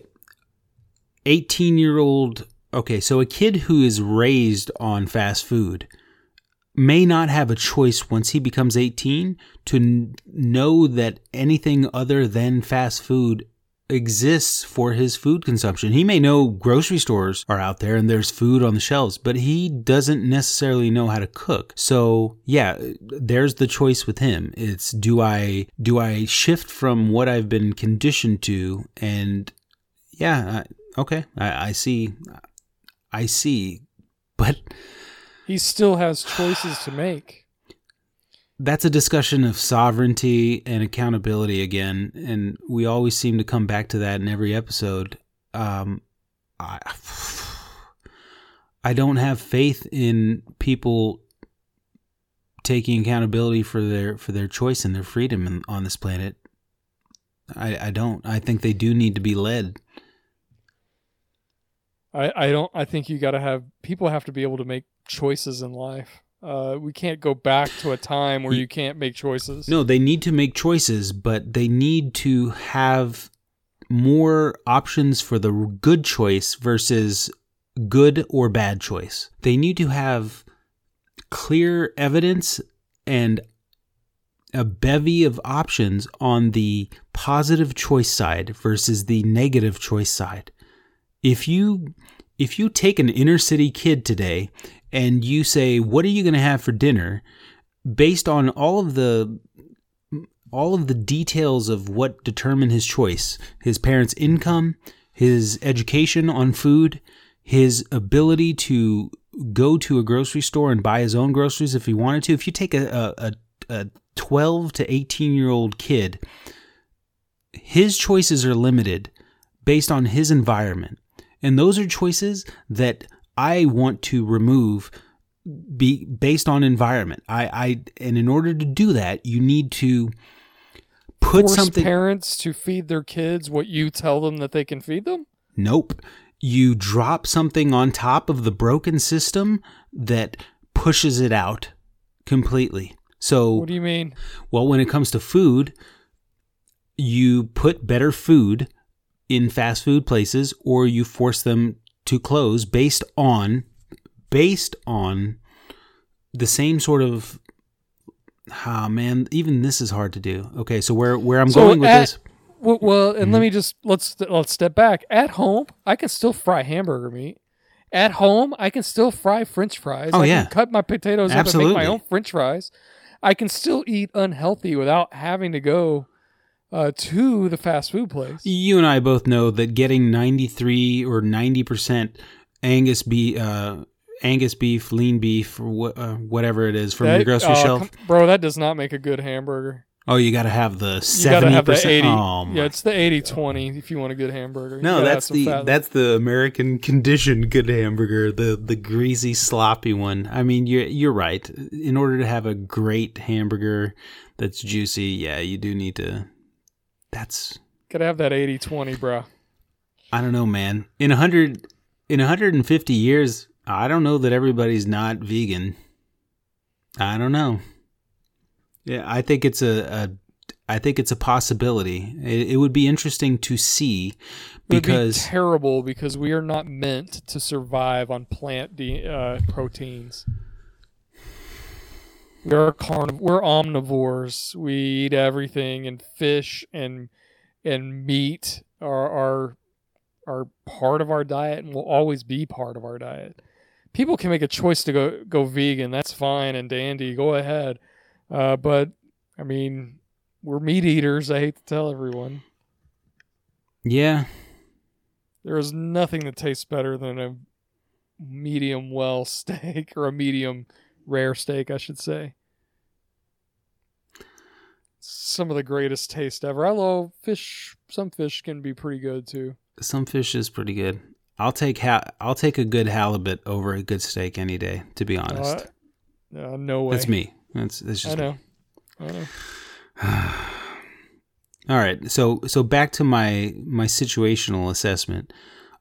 Unfortunately, I I do I'm more focused on the people that don't have the choices, the freedom of choice. The people that you think have the freedom of choice that I know don't have the freedom of choice because they're Okay, limited. But then, okay, but then now we're talking about now I have to make people who before they can have a kid they have to take tests or they have to prove that they can provide their kid with a healthy diet. why why what's wrong with training. that? Wow, man. Um, What's wrong with that? So so what you're, you're, saying is essentially saying people can can do it like jackrabbits all they want without any sort of uh, knowledge or, or concept of the ramifications of raising a child. They're allowed the freedom to to do all of that without owning up to the consequences of bringing a child into into this planet. Yeah. Yeah the, there should be assessment for whether someone is suited to be a parent okay, get ready to be called racist. Get ready to be called, you know, you know, Uh, anti-religion. I mhm. mean, it's you're gonna have a huge problem but that's to keep people from procreating. Now, I'm I'm kind of all for it because I think stupid people should stop mating with stupid people, and we would have we wouldn't have this it would work itself out. lower middle class with uh, nothing. it will work itself out. Yeah, absolutely. continue to expand, but but the reality is, there's a reason no one's ever. This is not discussed, and this is not. I don't know why it's not discussed, but I mean, there's a reason that you just Stay away from this one. that you stay away you from Lone this Star topic. Park this one? I don't know. David Koresh didn't stay away from it. Oh, he loved young women, didn't he? It is purely hypothetical at this point that he did that for any selfish reasons. Don't Uh, come on here trying to defend David Koresh. Oh, I could do that all day. That's why we need to have the Waco episode. Yeah, we're never going to because I'm Why? not having that conversation. There's no benefit from that conversation. There's zero. The only thing that happens here's what kills me about history is history's there for you to go and learn from, but people tend to not learn from it. They start to look at history from a different perspective and they start to think history was wrong and what they've been told is wrong, and then they repeat history. So I'm not even going to get into that conversation because there's zero good about that's going to come out of that because now the narrative is from people who weren't really conscious of anything at that time that David Koresh was somehow done wrong. Now, wait a That second. the U.S. government did something wrong. The U.S. Right? So government. I'm, not- I'm no, done. no, but no. done okay, okay. We we've already talked about this in depth a, a little bit on a on a bowling night, but um, By the way, Clinton president, FYI.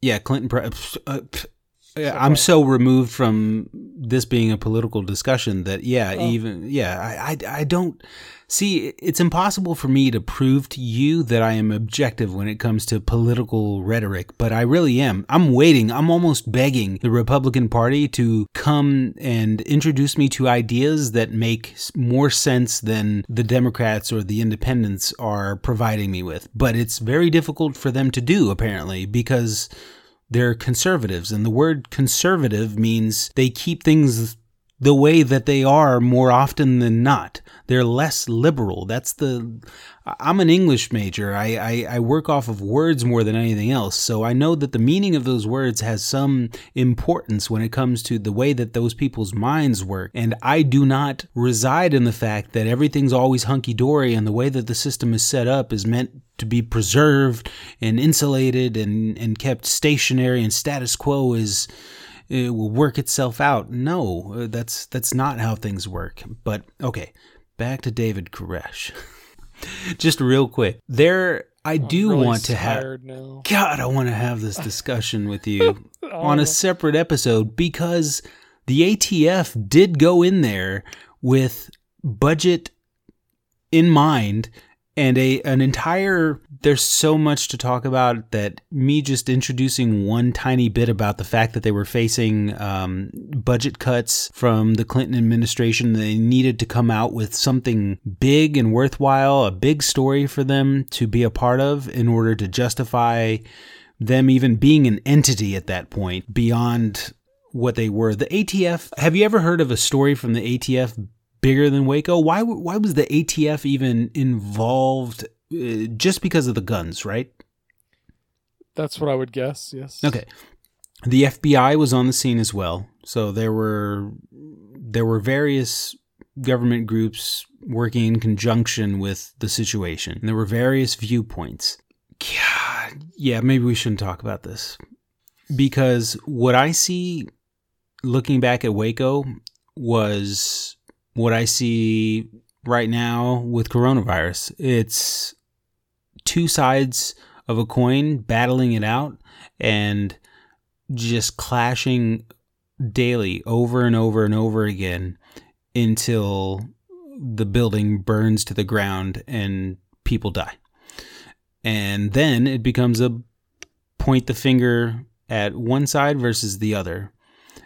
And unfortunately, there's video evidence that says these people were there under their own their own will and their own advisement and some people went there and became part of the Branch Davidian fellowship because they believed in what the guy was saying. They may not have agreed with the fact that he said he needed to have 24 kids from various women and that those kids were going to be the torchbearers for the free world, etc., etc. Some of the stuff he may not have gotten right at all, but man, it is it, it's the same thing. There have been congressional hearings on this. There was a uh, a Senate, a big Senate hearing on it in like 1995, two years after the whole deal.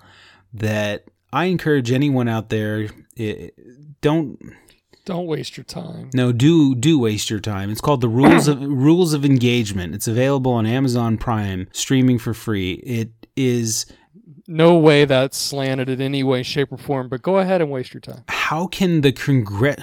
The only way you could slant it is by adding dramatic music behind um, people like Chuck Schumer siding on one side of it, the government side, of course, and Joe Biden actually shows up siding on one side of things, the government side. And then you hear the law enforcement agencies that were on the ground trying to prevent the ATF from running in there and causing this big deal. The FBI agents that were involved, who had been probing the compound months before and infiltrated it itself and knew that there wasn't really a risk of this guy going nuts and hurting anyone, but the fact that you brought he got backed into a corner, literally and figuratively. That's it. That's that's all it was at the end of the day. If how how can you even with, with everything that's going on in the world right now, with people standing up for their Second Amendment rights, how can anyone think that David Koresh was in the wrong? For what he he did in 1993. That that would almost be on par with you know some guy shacked up in the middle of Texas on his ranch right now with his family having an arsenal of guns because he just went out and bought all these guns because of the coronavirus hype and the panic that's going on.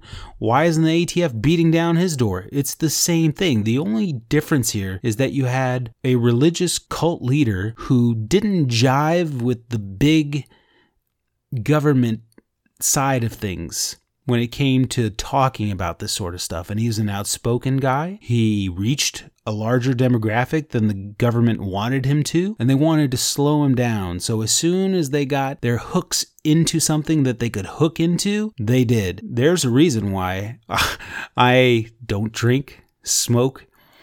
I've never fired a gun in my life.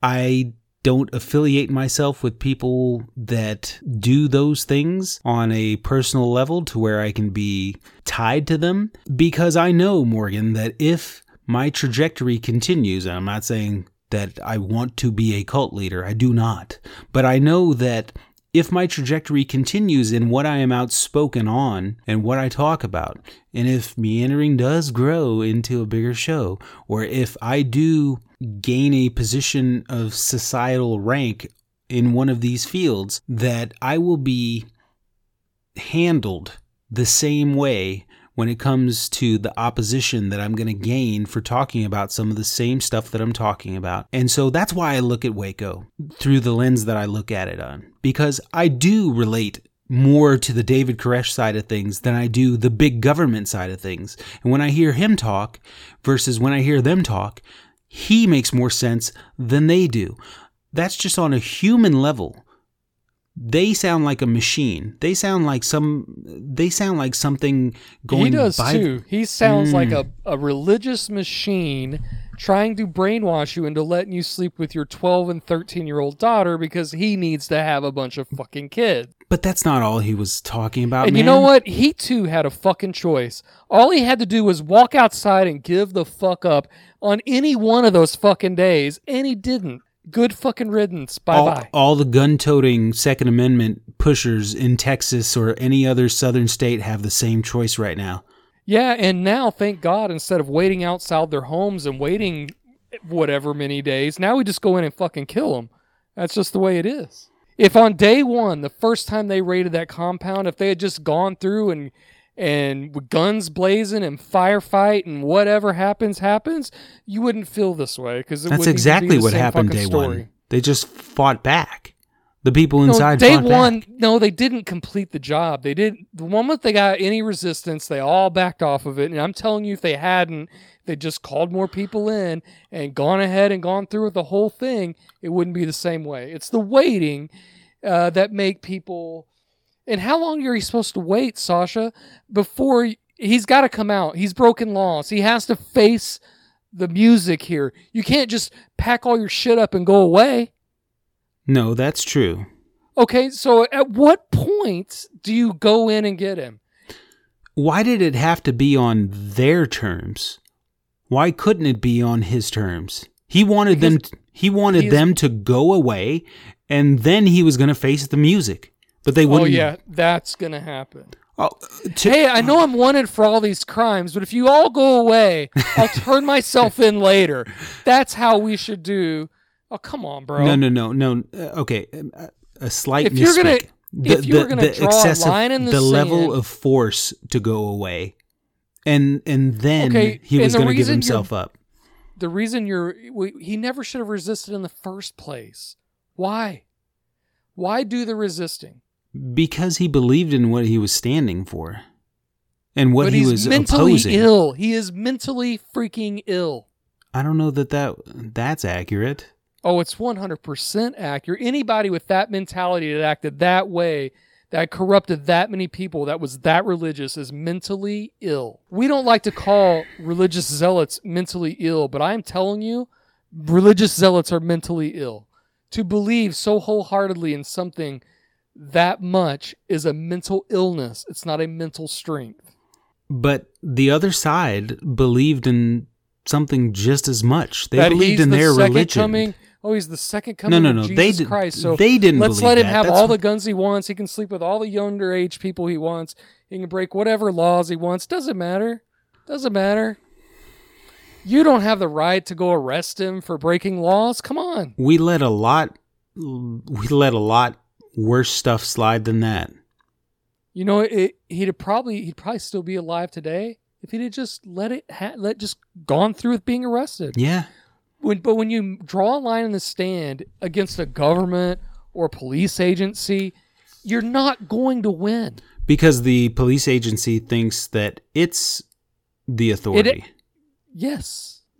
but if the you're not if you're not going to play the game, then you get what you deserve. but you have to understand that I don't he- have to his- understand nothing from his point of view is understandable at all. that's just because you're reading from a different book than the one he was reading and you don't agree with his book over the book of the written laws that the Yet law someone in our society cannot are. just start talking bullshit and gather people and gather guns. That can't happen in this country.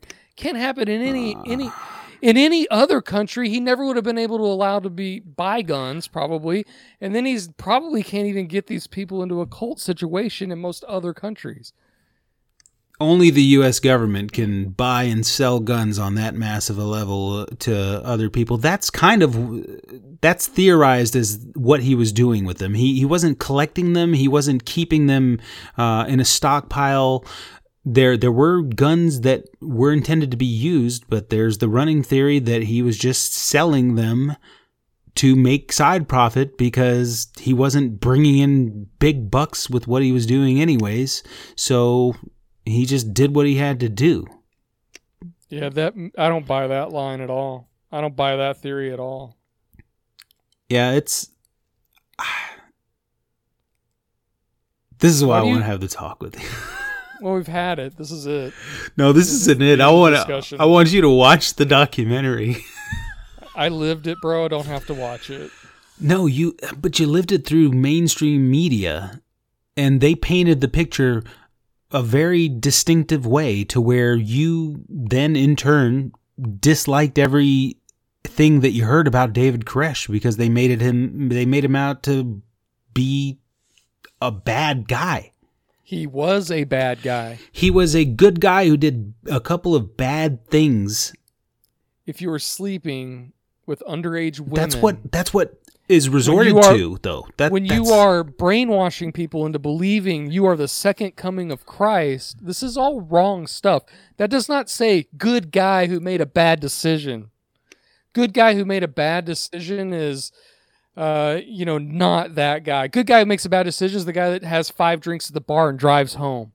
It's a good guy who made a bad decision.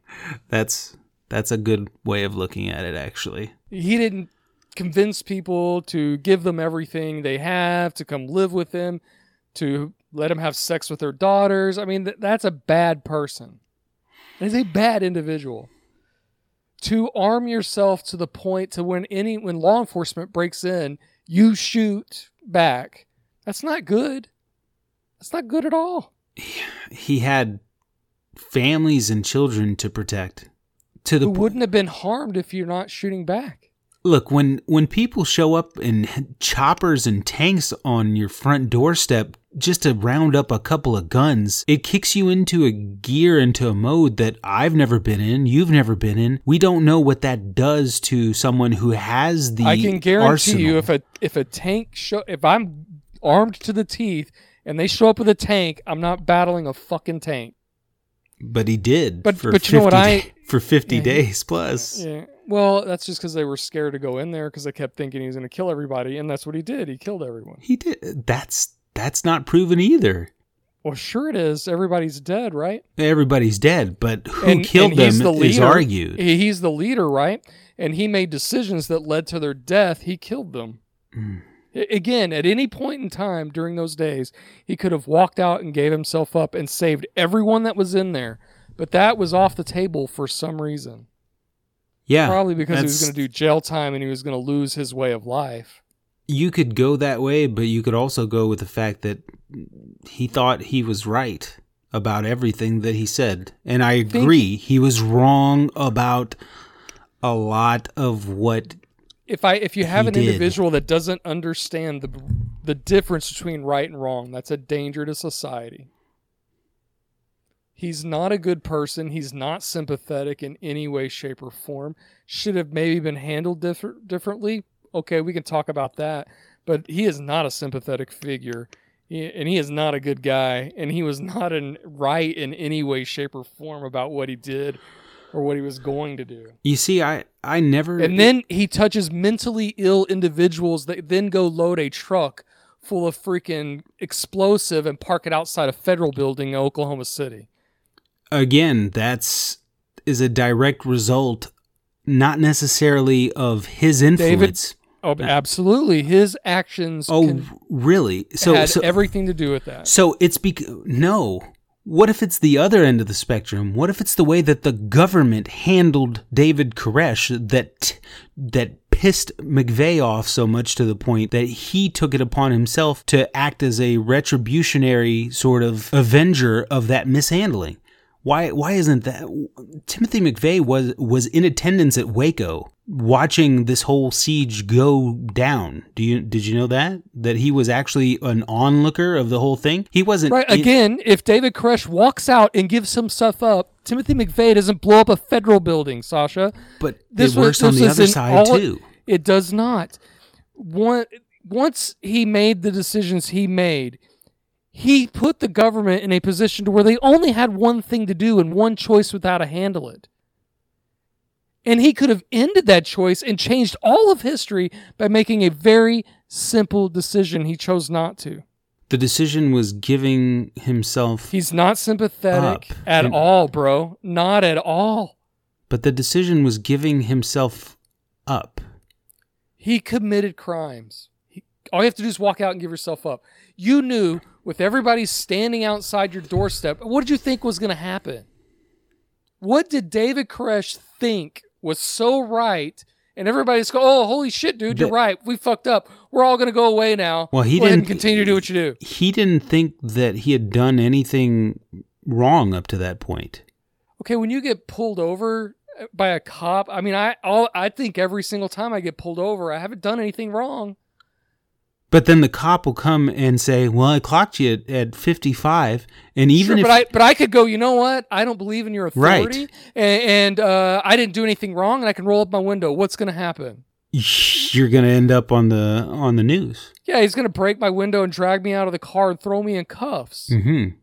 But that doesn't make you that doesn't make you wrong. If you weren't doing 55 and he just needs But to I- hit a quota. ac- my actions put that person put him in a position to where he didn't have any other choice. oh man. He can't let me walk away. He can't let me drive away.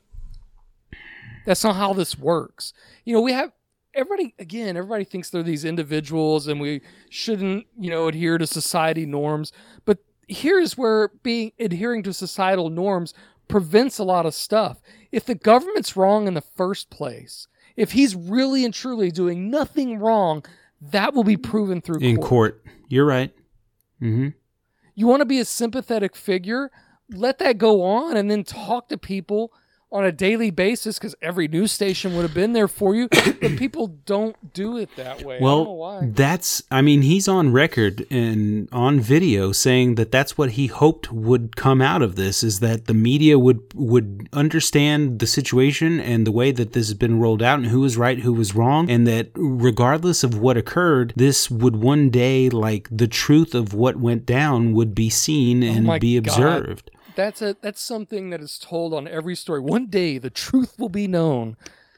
I, I don't have to know every little thing to understand that there are certain truths at play here, and he was wrong in every single way, shape, and form. It doesn't matter what you believe. If you're wrong, if you've committed crime, you've got to you've got to stand up for it. You've got to step up, and if you don't, you have to understand the government's going to come get you. They're not going to go away. Who comes after the government? What do you mean? when they commit crimes are they just they're just how can they get away with the same stuff that they don't let people get away with how, how can they be the how, how can they put themselves in that position because they're not they're not gods they're not the god of this country this planet If I, okay, if I want a short life, then yeah, I'll just stand up to all government authority because I don't think they control me. If I want a short life, I can definitely do that. When you back but what if you want a long a life cop, and when you, back want a government into a situation to where they have no other way to respond, you are at fault. even if it's uh, You with- know how this thing works. I don't understand. You know how this thing works. There are story after story on news every night. There's story after story in in newspapers every freaking day. You know how this works. So to think for some reason you have some situation that should be treated 100% differently than the way it works is retarded. It's unrealistic.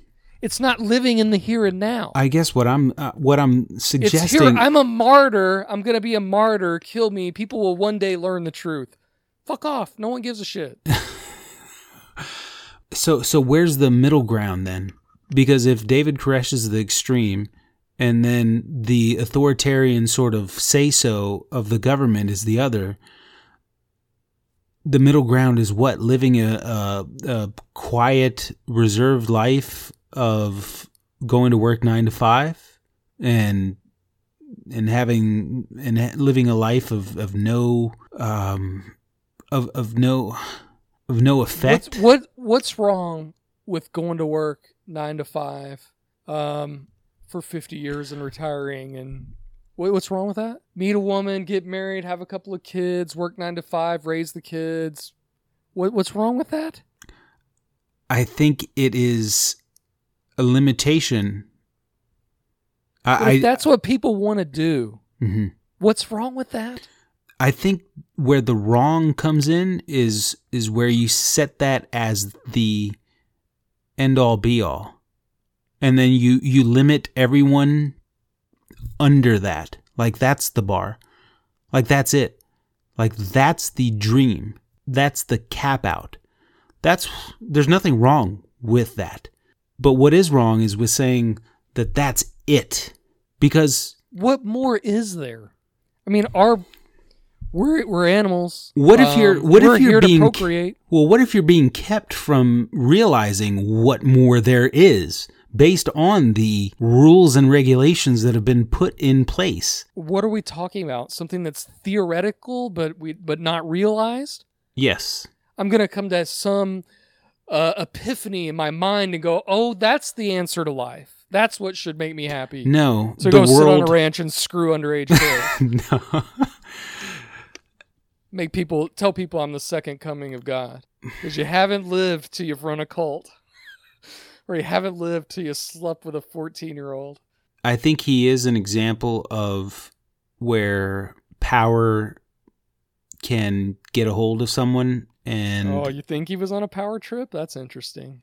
No, I I know he was on a power trip, but I what I don't know is whether or not there was merit to some of what he was saying about what he was talking about, and that's the stuff that I'm more interested in Any in digging any merit, into.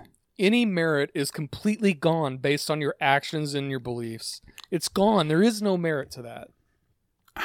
Okay, that's like yeah, okay. you, are you going to find merit in something Hitler did? People have.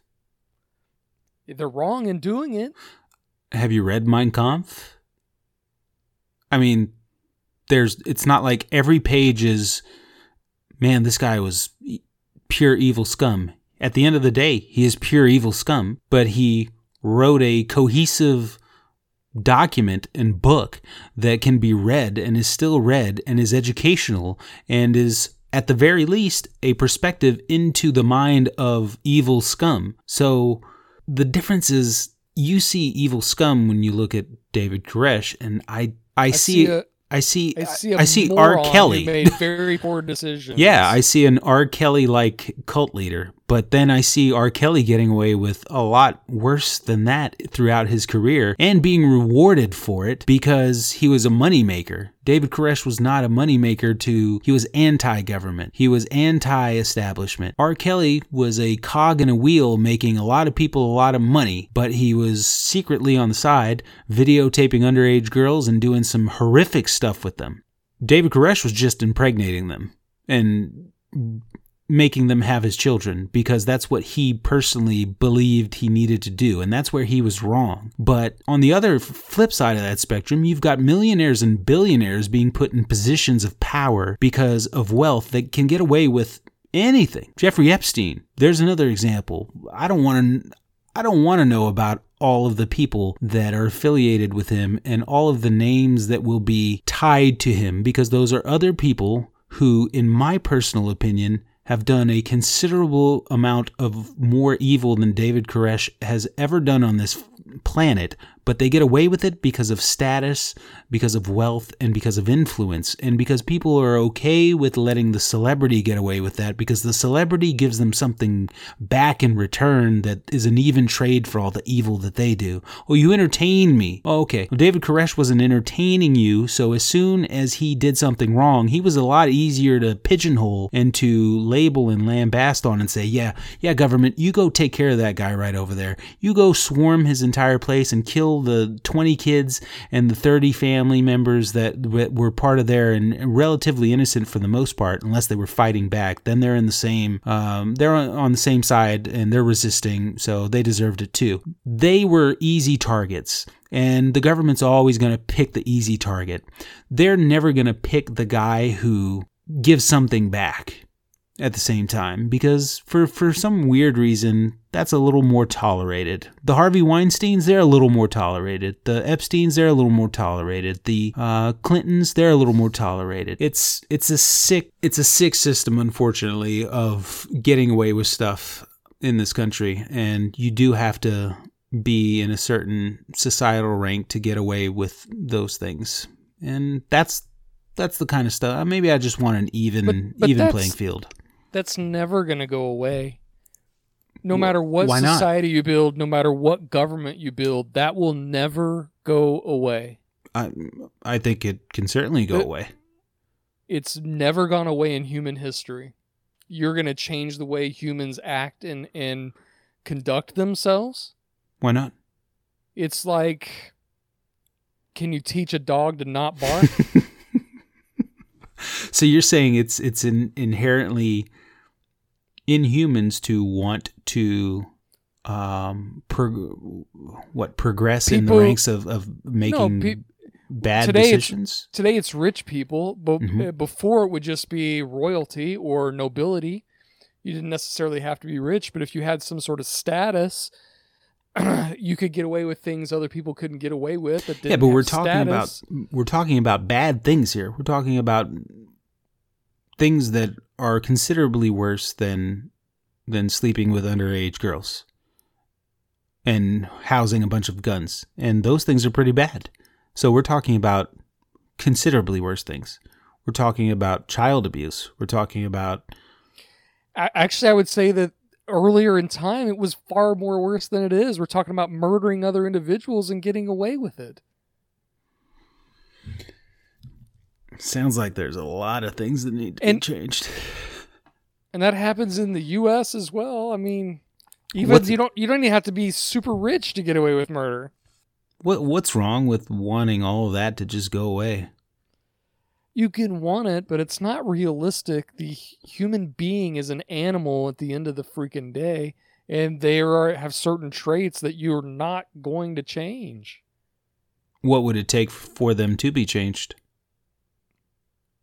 Uh, You can't. It- you there's too many. Oh, come on. X Files guy.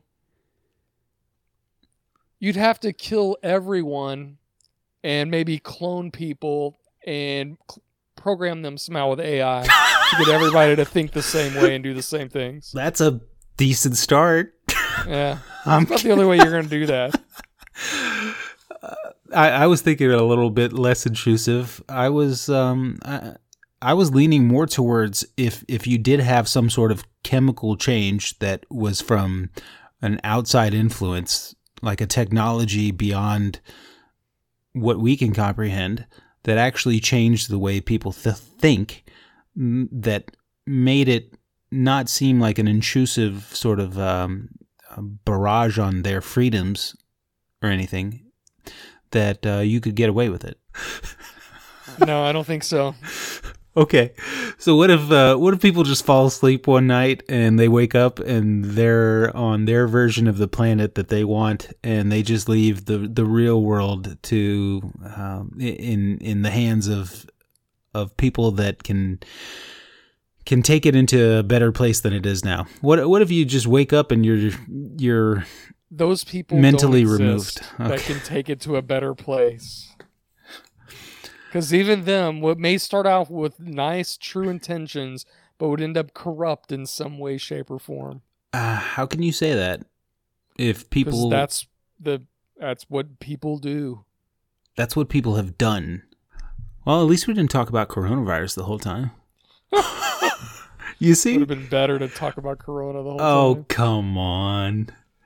You're we, we could do the Waco. Obviously, you're you're invigorated by that discussion. It may be in a, Oh, a I'm done. it may be in the no no it may be in the wrong like way like it does it gets you angry a little bit about how that went down right and and why i would see No, it what makes me angry is how people today go back and look at it as sort of a conspiracy and try to make David Koresh some sort of sympathetic figure. but i'm not doing That's that That's what makes Uh, me angry. Wh- what i'm doing morgan is i'm watching i'm watching hearings and testimonies from people on a documentary that were involved and that i was nine years old so sorry i, I wasn't watching c-span at the time but i'm watching two and a half hours worth of c-span testimonials from both sides of the story and i'm making my own assessment of it based on that and also the facts of who Well, that documentary is not presented in some bipartisan, middle of the road way.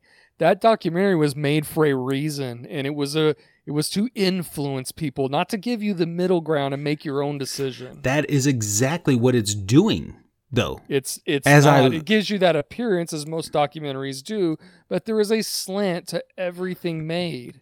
The person who made that documentary didn't just make it to go, "Oh, let me present all the facts here." They made it because they have a certain belief about that incident, and they made that documentary in a way uh, that presented in a way that they want people to see it in. so then how do you ever get to the truth You're never going to get to the truth. The truth will always be muddled unless you're in the middle of it, uh, seeing everything as it's happening. so So if you think testimony about all that stuff had truth in it, It, I'm I'm sure. But those are the people that were in the middle of it. Yeah, I know. They're not going to tell you the truth. That's what I'm saying. The truth is going to be so muddled you don't even know. But you can go on the basics. You know, when they raided the compound, the ATF agents died. Well, they're not going to go away. Somebody's going to have to stand for the death of the ATF agents. Uh, they were arguing that it was self defense because Okay, but again, somebody's going to have to stand trial for that. Someone's going to have to answer to that. And holding up uh, with a no everybody knowing you're you're armed to the teeth, essentially that you can fight off an ATF uh, group of people, then um, you know, I, I don't know. I mean, there's nothing more to really even say about this. It says everything about everything that happened on day one led to what happened at the end because they were never going to come out and they were never going to give themselves up or their guns up. And the United States government was not just going to walk away and let them get away with it. yeah, it was a clash of wills, and it's it's certainly we're not in the same scenario right now, but we are kind of all holed up in our homes. And how do you, how do you know he even died? Uh, about that one. didn't they find his body? Yeah, I mean they. burned alive, right? Yeah, but there were there were corpses left. There were dental records left of folks. Those That's how they be to, faked. Well, they can't. Um, Okay. they can't if the government's involved. No, I mean, uh, yeah, the, this is just I I respect your opinion so highly on some of this stuff, but historical events that took place in the U.S. that I was not around to live through, as you put it, uh, I do want to hear from the people that were, but at the same time, you're not open minded enough to watching a documentary from 1997, mind you. So it's just time. it was just four years after the fact, and it's not like a YouTube viral sensation. You have to dig it out of. You have to find out where it is, and it's not from some nobody. It's from a guy who makes documentaries rep, reputationally. He's kind of like the Ken Burns of major events. Uh, he did one on Oklahoma City as well. I think he did one on Ruby Ridge, um, maybe even the Unabomber. This is kind of like his forte. So he does a decent job, a better job than I've seen anyone else when it comes to Waco do, of presenting one side versus the other, letting them speak. There's no narration. There's maybe there's an introduction narration, but there's it's just audio and video from the people involved, and then you discern who's lying to you and who's telling you the truth. And if there's truth to be had on both sides, which I believe there is in the case of Waco, there's that's kind of why it hit a standstill and and was a, cl- a big clash is because both sides may have had a little bit of merit to what they were fighting for. And that's the result. And I think a good way to tie this back to this virus and the whole deal is that there are divides being drawn right now and they are growing I won't say they were growing like in unrest on a day-to-day basis but it feels like they might be. And you've got people who eventually are going to either be forced to go back to work from their state and local governments and may not be ready to versus the people that need them to be ready. And I don't know I don't know if if it's all just peachy when that time comes. If some people are not feeling like it's a good time to go back out there. I I think more people want to go back out there anyway. I mean, this the roads were busier this time going to work than they were in previous weeks. I think there's more people out there. The there's a, I mean, unless I go early in the morning to the grocery store, yeah. I go in the evening, there's a ton of people in the freaking grocery store. There's a lot of people out and about. Um, I think a lot of people want to go back to work. I don't I don't necessarily know that they should, but there's a lot of people that want to. Hmm. Maybe we do just open the floodgates and we let uh, Darwinism run its course. That's uh, I never I never like looking at the Occam's razor sort of uh, option when it comes to these sorts of things, but that would uh, that would tell us things pretty quickly or, or answer a lot of questions pretty quickly. But at what ah, man, at what cost? It's just yeah. Well, you can't just open things back up the way they were before. There's got to be rules in place. Hell, there were some bars that never even closed after the first thing, and people were when people were calling the police complaining about get-togethers. It was always like bars that were refusing to not close. Mm. Everybody wants to go get a drink and bullshit with their friends, bro. Do you uh do you see It's gonna be hard to drink with a mask on. It is going to be difficult. Do you see a lot of uh, a lot of congressional stuff coming out of this? what do you mean? Sort of uh, like you had the 9/11 commission report. Do you see a uh, commission report on how this was handled on a governmental level? No. No, I don't. I don't see a congressional report. Not in that same vein. What if there is a significant level of of cover up when it comes to this, though? What would have been covered up? Mm, the fact that this was around in the U.S. and confirmed for a l- much longer time, and the reason that it wasn't addressed is because they knew that the options were shut down the economy uh, well in advance to get ahead of this, I and they weren't an- willing to do that. Well, who would have covered that up? The Like there was a meeting in President Trump's office, and President Trump go, "Oh, there's this virus. It's really contagious." And right then he said, "Nope, we're just gonna power along." That kind of cover up. yes, I can't believe that that would exist for any moment in time.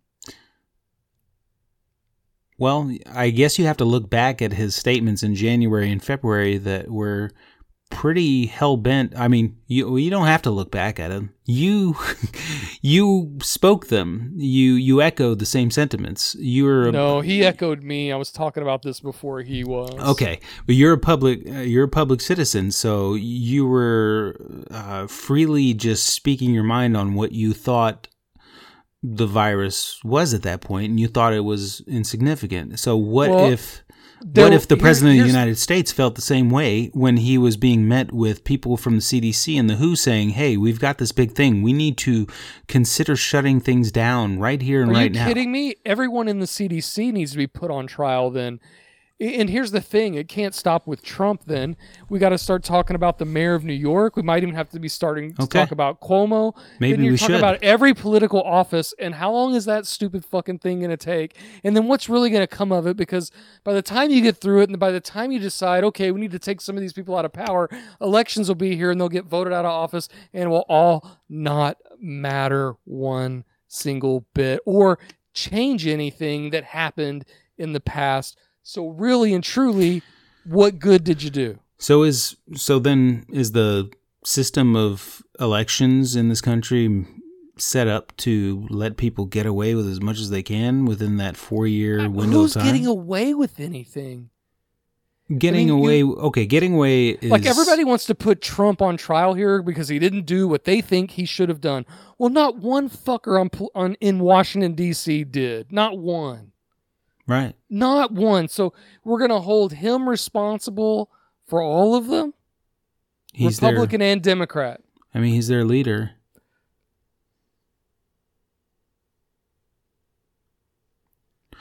I I guess, It's ridiculous. But- it's head hunting when but then no it's no to hunt. accountability. That's the that's the alternative. No accountability for anyone. No no one's responsible for the fact that this could have been handled. There's no. no, It's it's hard to say that. There I, I'm not trying to say there's be a somebody conspiracy. to blame. There can't always be somebody to blame for every incident that happens in life. For example, why are we blaming George Bush for Hurricane Katrina? Oh yeah, I mean it's Right? hard. It's hard to blame him on the hurricane, but it's not hard to blame him on the um, relief efforts that FEMA was directed to at the direction of the president But- of the United States.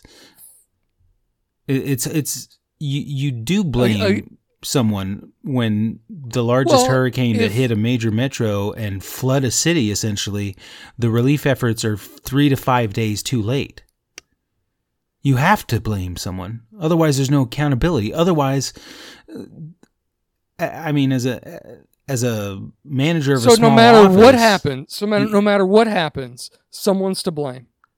unless it happens to the point where loss of life isn't involved in decisions that could have been made earlier. Yes, absolutely. When loss of life is involved, people so the can be city of New Orleans, it, the, or the state of Louisiana, for building uh, the levee and, and is not completely being no, not at all. free and clear. No, So that's what I'm talking about. It it has to be it has to go back to the people who could have made the most difference at the earliest time, not the guy who is having to deal with it after it's done. Hey, I I want to say I agree. yeah, mo- for for most, yeah, but it doesn't it doesn't um it doesn't give that person free reign to make even more mistakes and not handle things properly. You how I mean, I don't know how this could have been handled any differently by any other administration. I don't think Trump did something grossly negligent in any way, shape, or form in his handling of this. But you have okay, this is going to sound strange, but if he had just listened to our show, he would have at least heard one side of the story that was saying one th- that was giving him a path to handling it better. He would have heard, and he would have heard Miguel as well, echoing some of the same sentiments. And it's not like I was pulling them out of thin air. Uh, at that point, I was breaking things down that were have, happening in real time and trying to really just serve everything up on a silver platter to where you, the the guy that I was I was sharing the show with, would take me seriously. And not even that was enough.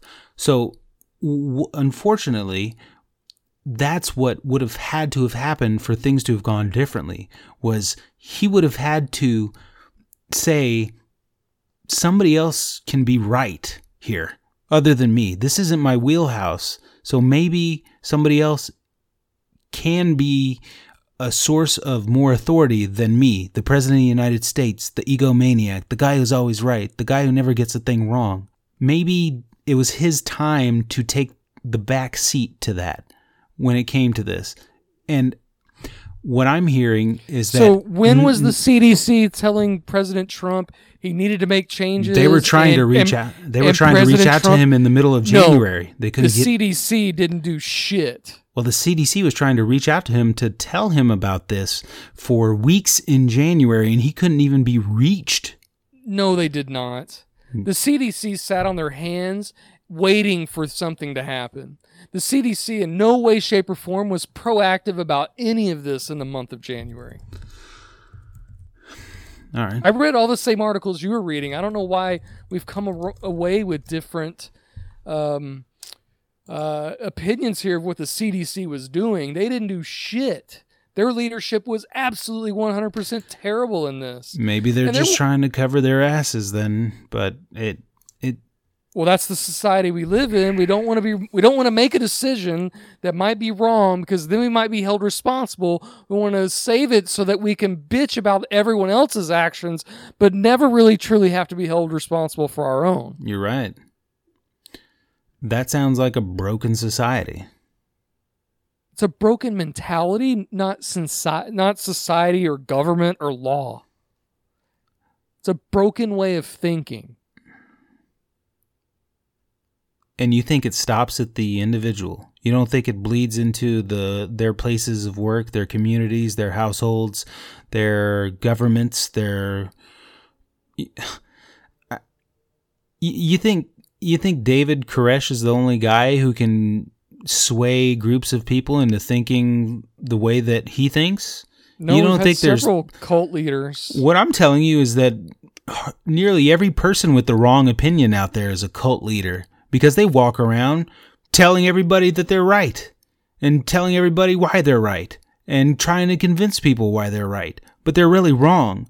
But they're so adamant about why they're right that they force onto the person who who's having to listen to what they're saying to either say okay either i give in to this person and i admit that they're right when i know they're wrong or i i ignore them completely and it's there there are a lot of um there are a lot of issues with people these days that are going to be they have to be dealt with when it comes to correcting them. Otherwise, we're talking about much more serious implications than people getting each other sick physically. I think you're just absolutely have this hatred for Trump and you're doing everything you can think of to convince people he's this evil person that must be responsible for something in this at this point of view. I'm, and I gl- just I'm glad you said that because I it's irritating, honestly, bro. I don't know enough about Trump as the president. But all you do on him. every episode is is spew hate towards him on in every episode that we do. but that's because it was. and if I look at your Twitter feed, how much of your Twitter feed is anti-Trump? Why do you give a shit about Trump? None of your tweets are going to ring home with anybody that's going to make any difference. if I don't if I don't speak out against what I know to be incorrect and wrong, then But I you feel like I let myself I don't care there about is not in you the could have sphere put of any you could have put anyone in the presidential office during this thing and it wouldn't have unfolded any differently. but you didn't put anyone. You put someone who has trouble sticking to a story that doesn't match intelligence and doesn't make sense. You you have someone who can flip flop on a day to day basis and get away with it and endanger Yeah, welcome to the world of politics. Every politician gets away with this flip flop stuff. Okay. They get away with not being pinpointed. then it's broken and he's doing Okay, a better do me a service than favor. any previous Do me a favor and start pointing out other politicians that are broken and stop ranting on Trump all the time. Pelosi is one of the most corrupt people, but we don't say anything negative about Pelosi. she's not influencing the country. Oh, really? She doesn't have any influ- influence at all over fellow Democrats or the way that a that a, a Democrat person might think. I can't. Bernie Sanders had no influence over people. Are you kidding me? They all have influence. I guess they do, but they don't influence me. I can't. And what I see when I watch Trump is someone trying to influence me, and I guess that's why I reject it. I'm trying to influence you. Everyone that speaks to you is trying to influence you. Your daughter, your wife, they're trying to influence you. Everything you read on anybody's Twitter feed is trying to influence you. Every contact you have watching a television show, watching a movie, you are they someone is why are attempting they to trying influence to? you. Why? Why are Because they all trying the to way we- influence? That's just how things go. That's how we communicate. that doesn't make any sense. If you're trying to influence me, then you're trying then you think that you're you have the right to try to influence me. And that would insinuate that you have something to bring to my attention that you think deserves to be brought to my attention. And that's where I reject it's not like you said it's not just trump i reject most politicians it's just they're not in my face on a day-to-day basis trying to So stop watching the freaking press conferences every day. But it's a I waste have of time. That's what I'm trying to tell you. Uh, no, you don't have to. Why do you have to? Because I have to see where the leadership in this country, from a societal angle, stands on what's going on, and if they can be a danger to my family, my friends, and You've watched it for a month. What's actually changed in a month? What what actually relevant happened in a month that you you're glad you didn't miss? from the daily press conferences. Yes. Um, nothing. Nothing of substance. You can you can sit back and watch some news feed to get the idea of what happened without watching it. You're right. It's not that important. It's not that important to watch that stupid shit show every fucking day. It's gonna drive you insane.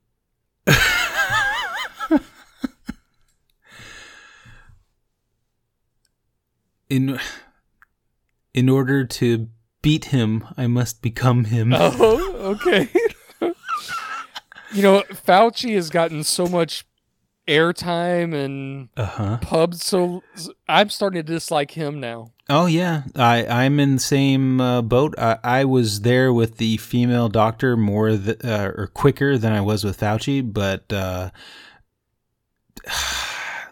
how can you? Yeah, okay. I'll, I'll I'll try not to, to I'll try not to bring this all back. But they're influenced. They're being influenced, sir. So obviously the broken record angle that everybody talking about this on a day-to-day basis is holding tight to on that level of government it's coming it's coming out of being influenced. They're either that or it's coming out of the fact that nothing has really changed with this over the course of the last two months, but a lot has changed. There's new symptoms, there's new um, side effects, there's new. But you don't need to watch the press conference. To I know, but they're not talking about that. So I, what I do is I turn on those press conferences to see if they're talking about the stuff that I know has changed, and if they're not, if they don't match up, then they further confirm my beliefs in the fact that they're not aligned with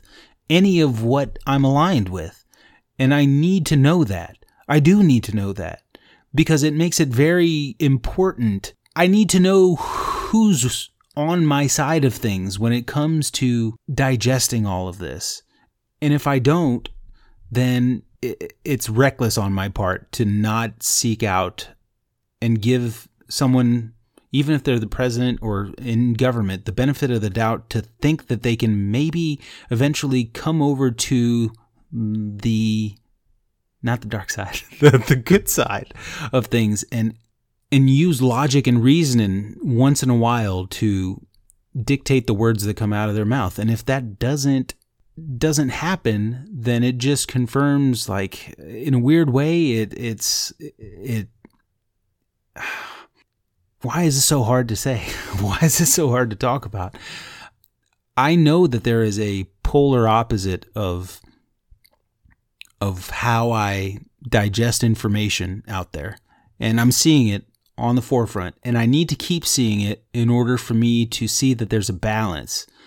And if there's not a balance, in a weird way, I I kind of want the balance to be gone, but I know the balance needs to be there. That doesn't make any sense, but I, I want to try try to make it make sense because there's right and there's wrong. But what I want there to be is only right and only good. I want good to prevail over everything else. So I need to keep ingesting everything that I know isn't good in order to know exactly where it stands to see if good is winning versus the other side. And I can pick up whether or not which side is winning this war when it comes to misinformation versus proper information, which is a battle that I believe I am on the front lines of when it comes to assessing the reality of the situation, whether whether I came into it before coronavirus or right on the heels of coronavirus and I just stumbled into it drunkenly and uh, figured everything out before everybody else could, blah, blah, blah.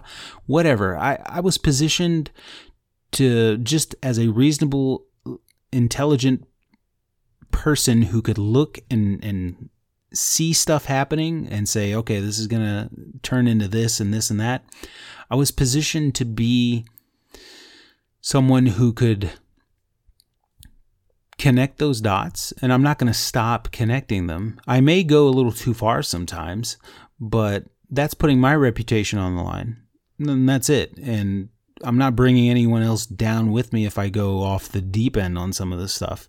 You're right there to say, hey, I'm not there with you on that one. And that's why we work in tandem very well because, yeah, I mean, maybe this has nothing to do with an asteroid, even though there's another fucking one on the on the radar approaching the.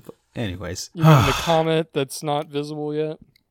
yeah, that one. But there's another one that One was that hasn't been. Uh, there hasn't really been any new news about the comet, has there? no, there hasn't. But there has been a new asteroid that is supposed to give a another close flyby April 29th. It's a different one. Anyways, I wish things were easier than they are right now. Just to yeah, it's it's it's weird. It's it's strange. It's strange to have this discussion remotely because I feel like I'd have more words and I haven't pressed pause once tonight. So I feel like I would have been able to press pause if if you were sitting here at the dining table and I'd be able to tell you like exactly what I'm trying to say like I've done in previous episodes. Just friend to friend, person to person, Morgan, Sasha. But this goes back to like the direction that these conversations are going. I do not think that I should stop where they're trending towards because I feel like it's necessary for them to go in the direction that they're going from my end. And all I can ask of you is combat me, be the ATF because I'm not doing any of the other stuff. All I'm doing is standing by what I believe in and running with it and letting the world show me if there's any merit to what I'm running with. And if there is, then I keep running with it because that's what the scientific method has taught me is if you can repeat something and it's verifiable over time, then you've got something that within the realms of science makes sense and should be taken as a fact. So there are a lot of theories that I'm trying to stamp as facts through this whole ordeal. And if I can stamp them quicker by ingesting mistakes. Eh, maybe, but if I can stamp them quicker by ingesting 40 hours worth of press conferences in a four week span, and so be it. I mean, if that's my control group, so to speak, then maybe they have to be. Maybe they're playing a role. Maybe maybe that's their role to play, and it always was. Or maybe I'm the one that's sort of projecting that role on them as being my control group. But it's got to happen some way or another in order for me to keep churning through these facts so I can just make my assertions. I'm a scientist, man. I'm a scientist. And a journalist. Yeah, but I do it all in my own little private world, and I don't want anything to do with the brokenness of the scientific world or the journalistic world out there because there are problems once you get involved in those those arenas. There's corruption, there's influence, there's all of this. I'm not influenced by by anyone. There's no money in my pocket being unfortunately there's no there's no one buying out my points of view. I have free reign over which direction my thoughts go in. And some people might be like, "Hey, that's that's dangerous." But I think that is a blessing to be unaffected. And um, I don't know. I think you're there too. You just don't want to. You, you don't want to be a journalist or a scientist. Nothing I'm doing is journalistic or scientific. Don't want to be confused of having any experience or say so in those um, professions because I would be doing them disjustice. I think by t- by injustice, I should say. I don't know, man. I, I feel like if you were in one of those press briefings you'd have a better question every day than the people that are asking the president questions. I feel the same way about. Uh, I think you could ask the doctors at the CDC better questions than they ask them right now. I think I could ask the doctors better questions. So I don't know. I I don't know if any of what you just said uh, is is accurate, or maybe you just want to down downplay um, how good of a journalist you are. I'm not good at all. okay, that's fine. I Yeah. have no sources other than my Where we're going, we don't need mind. sources. okay. Just make it up as we go along. Make it up and go under the guise that it's not made up and that you're just like proving something that needed to be uncovered in the first place. Does that make sense? Sure. Yeah, don't don't you're not pulling things out of thin air. No idea is original, right? So or or no opinion has never been had or, or no stance has never been taken. History repeats itself. We're we're just uh there's no new players, it's just uh different faces and new environments. So all we're doing is reenacting moments in history with the world that we have to play with and it's our job to figure it out better than our predecessors did. I don't know that that's up to the journalists and the scientists necessarily. Eh, true. So uh, I think that's just up to anybody. And yeah, we've been running Well- this one for a while. Whew. Yeah. This one's been going. Yeah, this one's late been the night. this one's been going, and I have no idea where it went. I don't either. I can't wait to listen to this. oh, good luck. Oh man, it's it's gonna be fun. Um, any uh, yeah, it's weird. It's like I, I will say I've been a lot more hands off about where this thing goes. The the COVID thing. I haven't been trying to force myself into thinking that it's gonna go this way or that this is inevitable. I do think that the fall stuff and the autumn stuff is going to pan out in that light, um, meaning the physical breakdown and the mental breakdown of folks right now in this time period is going to have a toll when it comes back.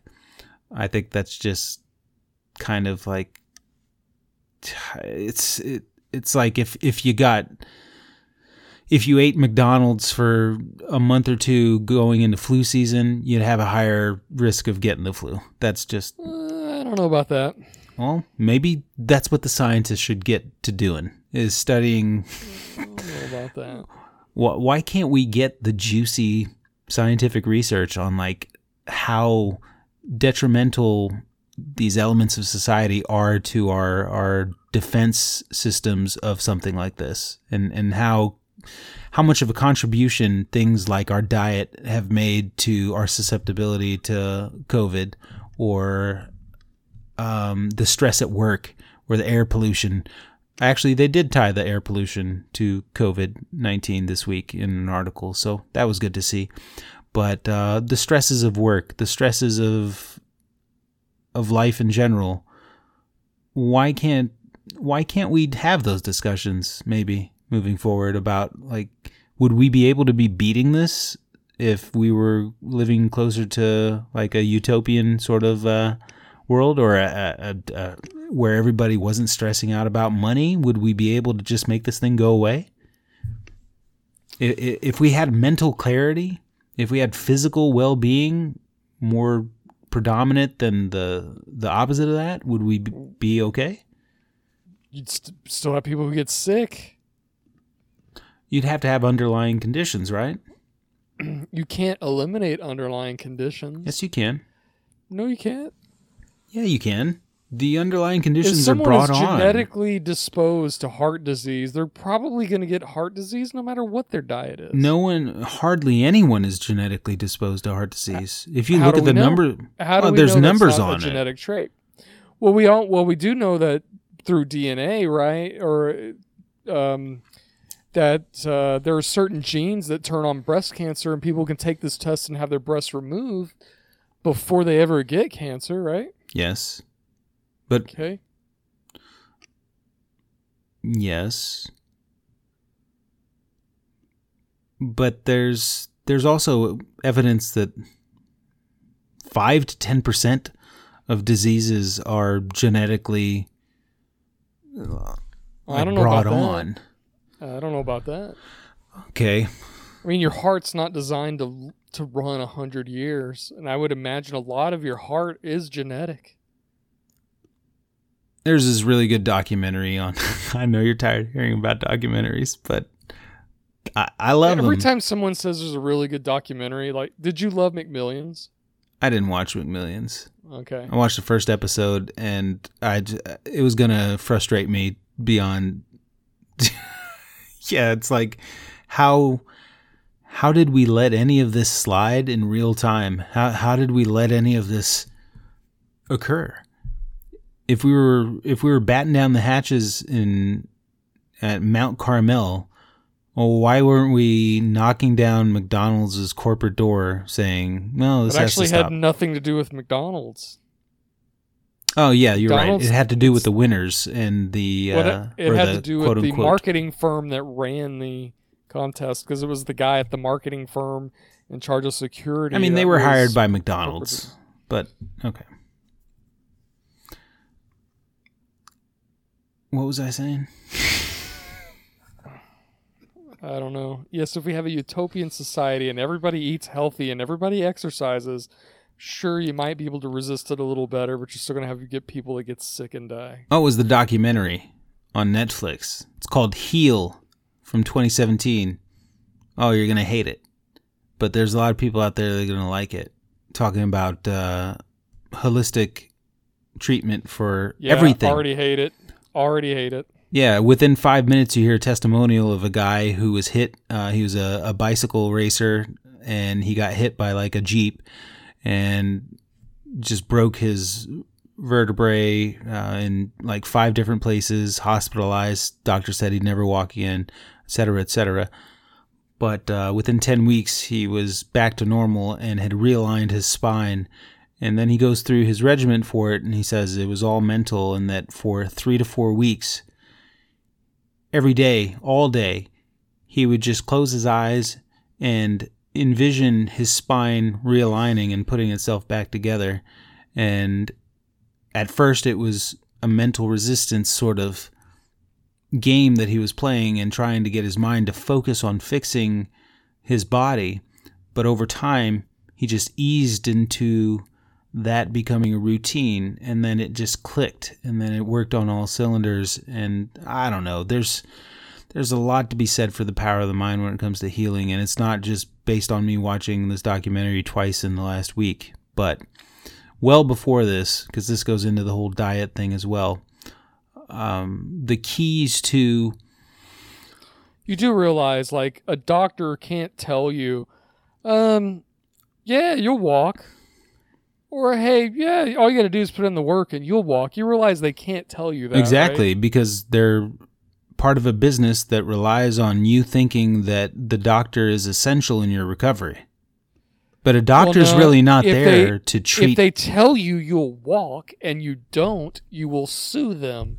So Oh. they are not going to tell you you're going That to walk, angle. even if they think that you're going to walk. that angle. I was taking the angle of I don't necessarily need a doctor to tell me how to uh, cure my cold or even fix my spine or uh, may okay maybe fix my spine, but there's like a a large range of ailments that I don't think we need doctors for. And what doctors should be there for are the serious things that they're specialized for treatment in. But what it seems like doctors are there for now are to get you hooked on prescription medication for your minor ailments that you could take care of on your own. You should You be think- more than you think- anybody. You should be on on this side of the argument when it comes to this because you're the guy saying, uh, you know, I never go to the doctor. I self treat, et cetera, et cetera. That's what I'm advocating. More people should do.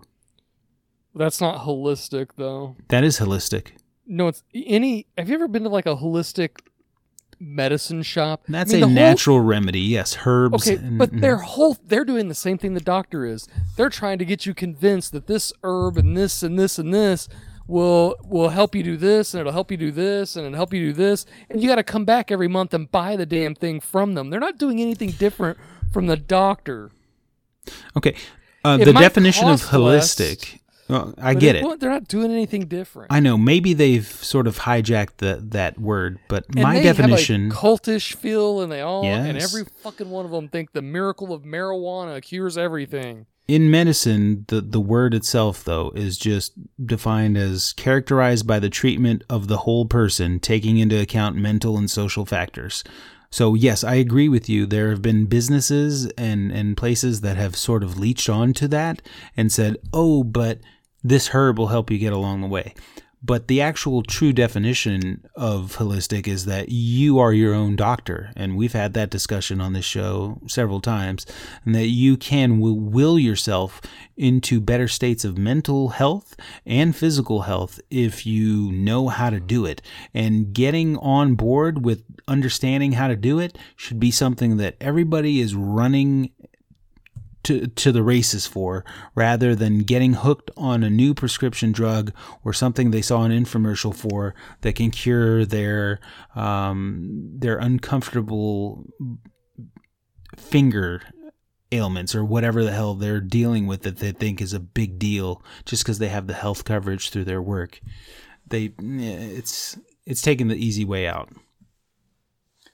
We could say that one for another episode Yeah, it's too late to be talking about ridiculous holistic medicine. but but it's only see even you're, saying holistic medicine and you have a picture in your mind of the people that you're talking about but if if i try to bring you out of that sphere of influence and i say you're letting the influence of what holistic has turned into steer your direction away from what it was meant to you're not willing to come back and and and uh, and like dial it back and sort of say what was holistic before people got a hold of it. What was holistic when it The was shaman, okay? But he was Uh, trying to the- influence the- you, right? yeah, and uh, But was he trying you to influence you for money or financial gain? The shaman, or was he trying to influence you because status? status in the tribe. So there just couldn't have been a good shaman who was out for the good lo- the the better the better part of his community and just wanted to help his community survive. There couldn't have been the the Luke Skywalker to the Darth Vader. There couldn't have been the opposite end of the spectrum that we always think is there. Like you, you get on me for for hating on Trump all the time, but I'm willing to seek out the good that he he says. I I try to. And here and there I get little bits and pieces of it. But on a larger scope, can there not be people that are removed from all of the negatives and all of the the the ugly side of society that we always talk about? Like what if there are? That's okay, right?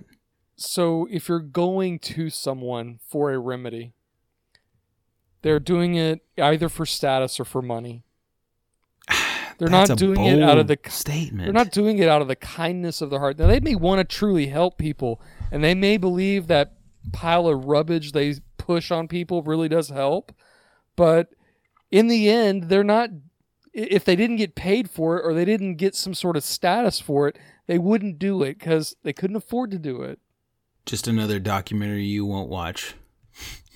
Heal on Heal? Netflix. Uh huh. Heal Yeah, and rules what of if- engagement. What if what if him just laying in the bed, not having to think about anything, healed his spine? Why does it have to be that he had to think about it to heal his spine? Why didn't it just happen naturally without him having to even think about it?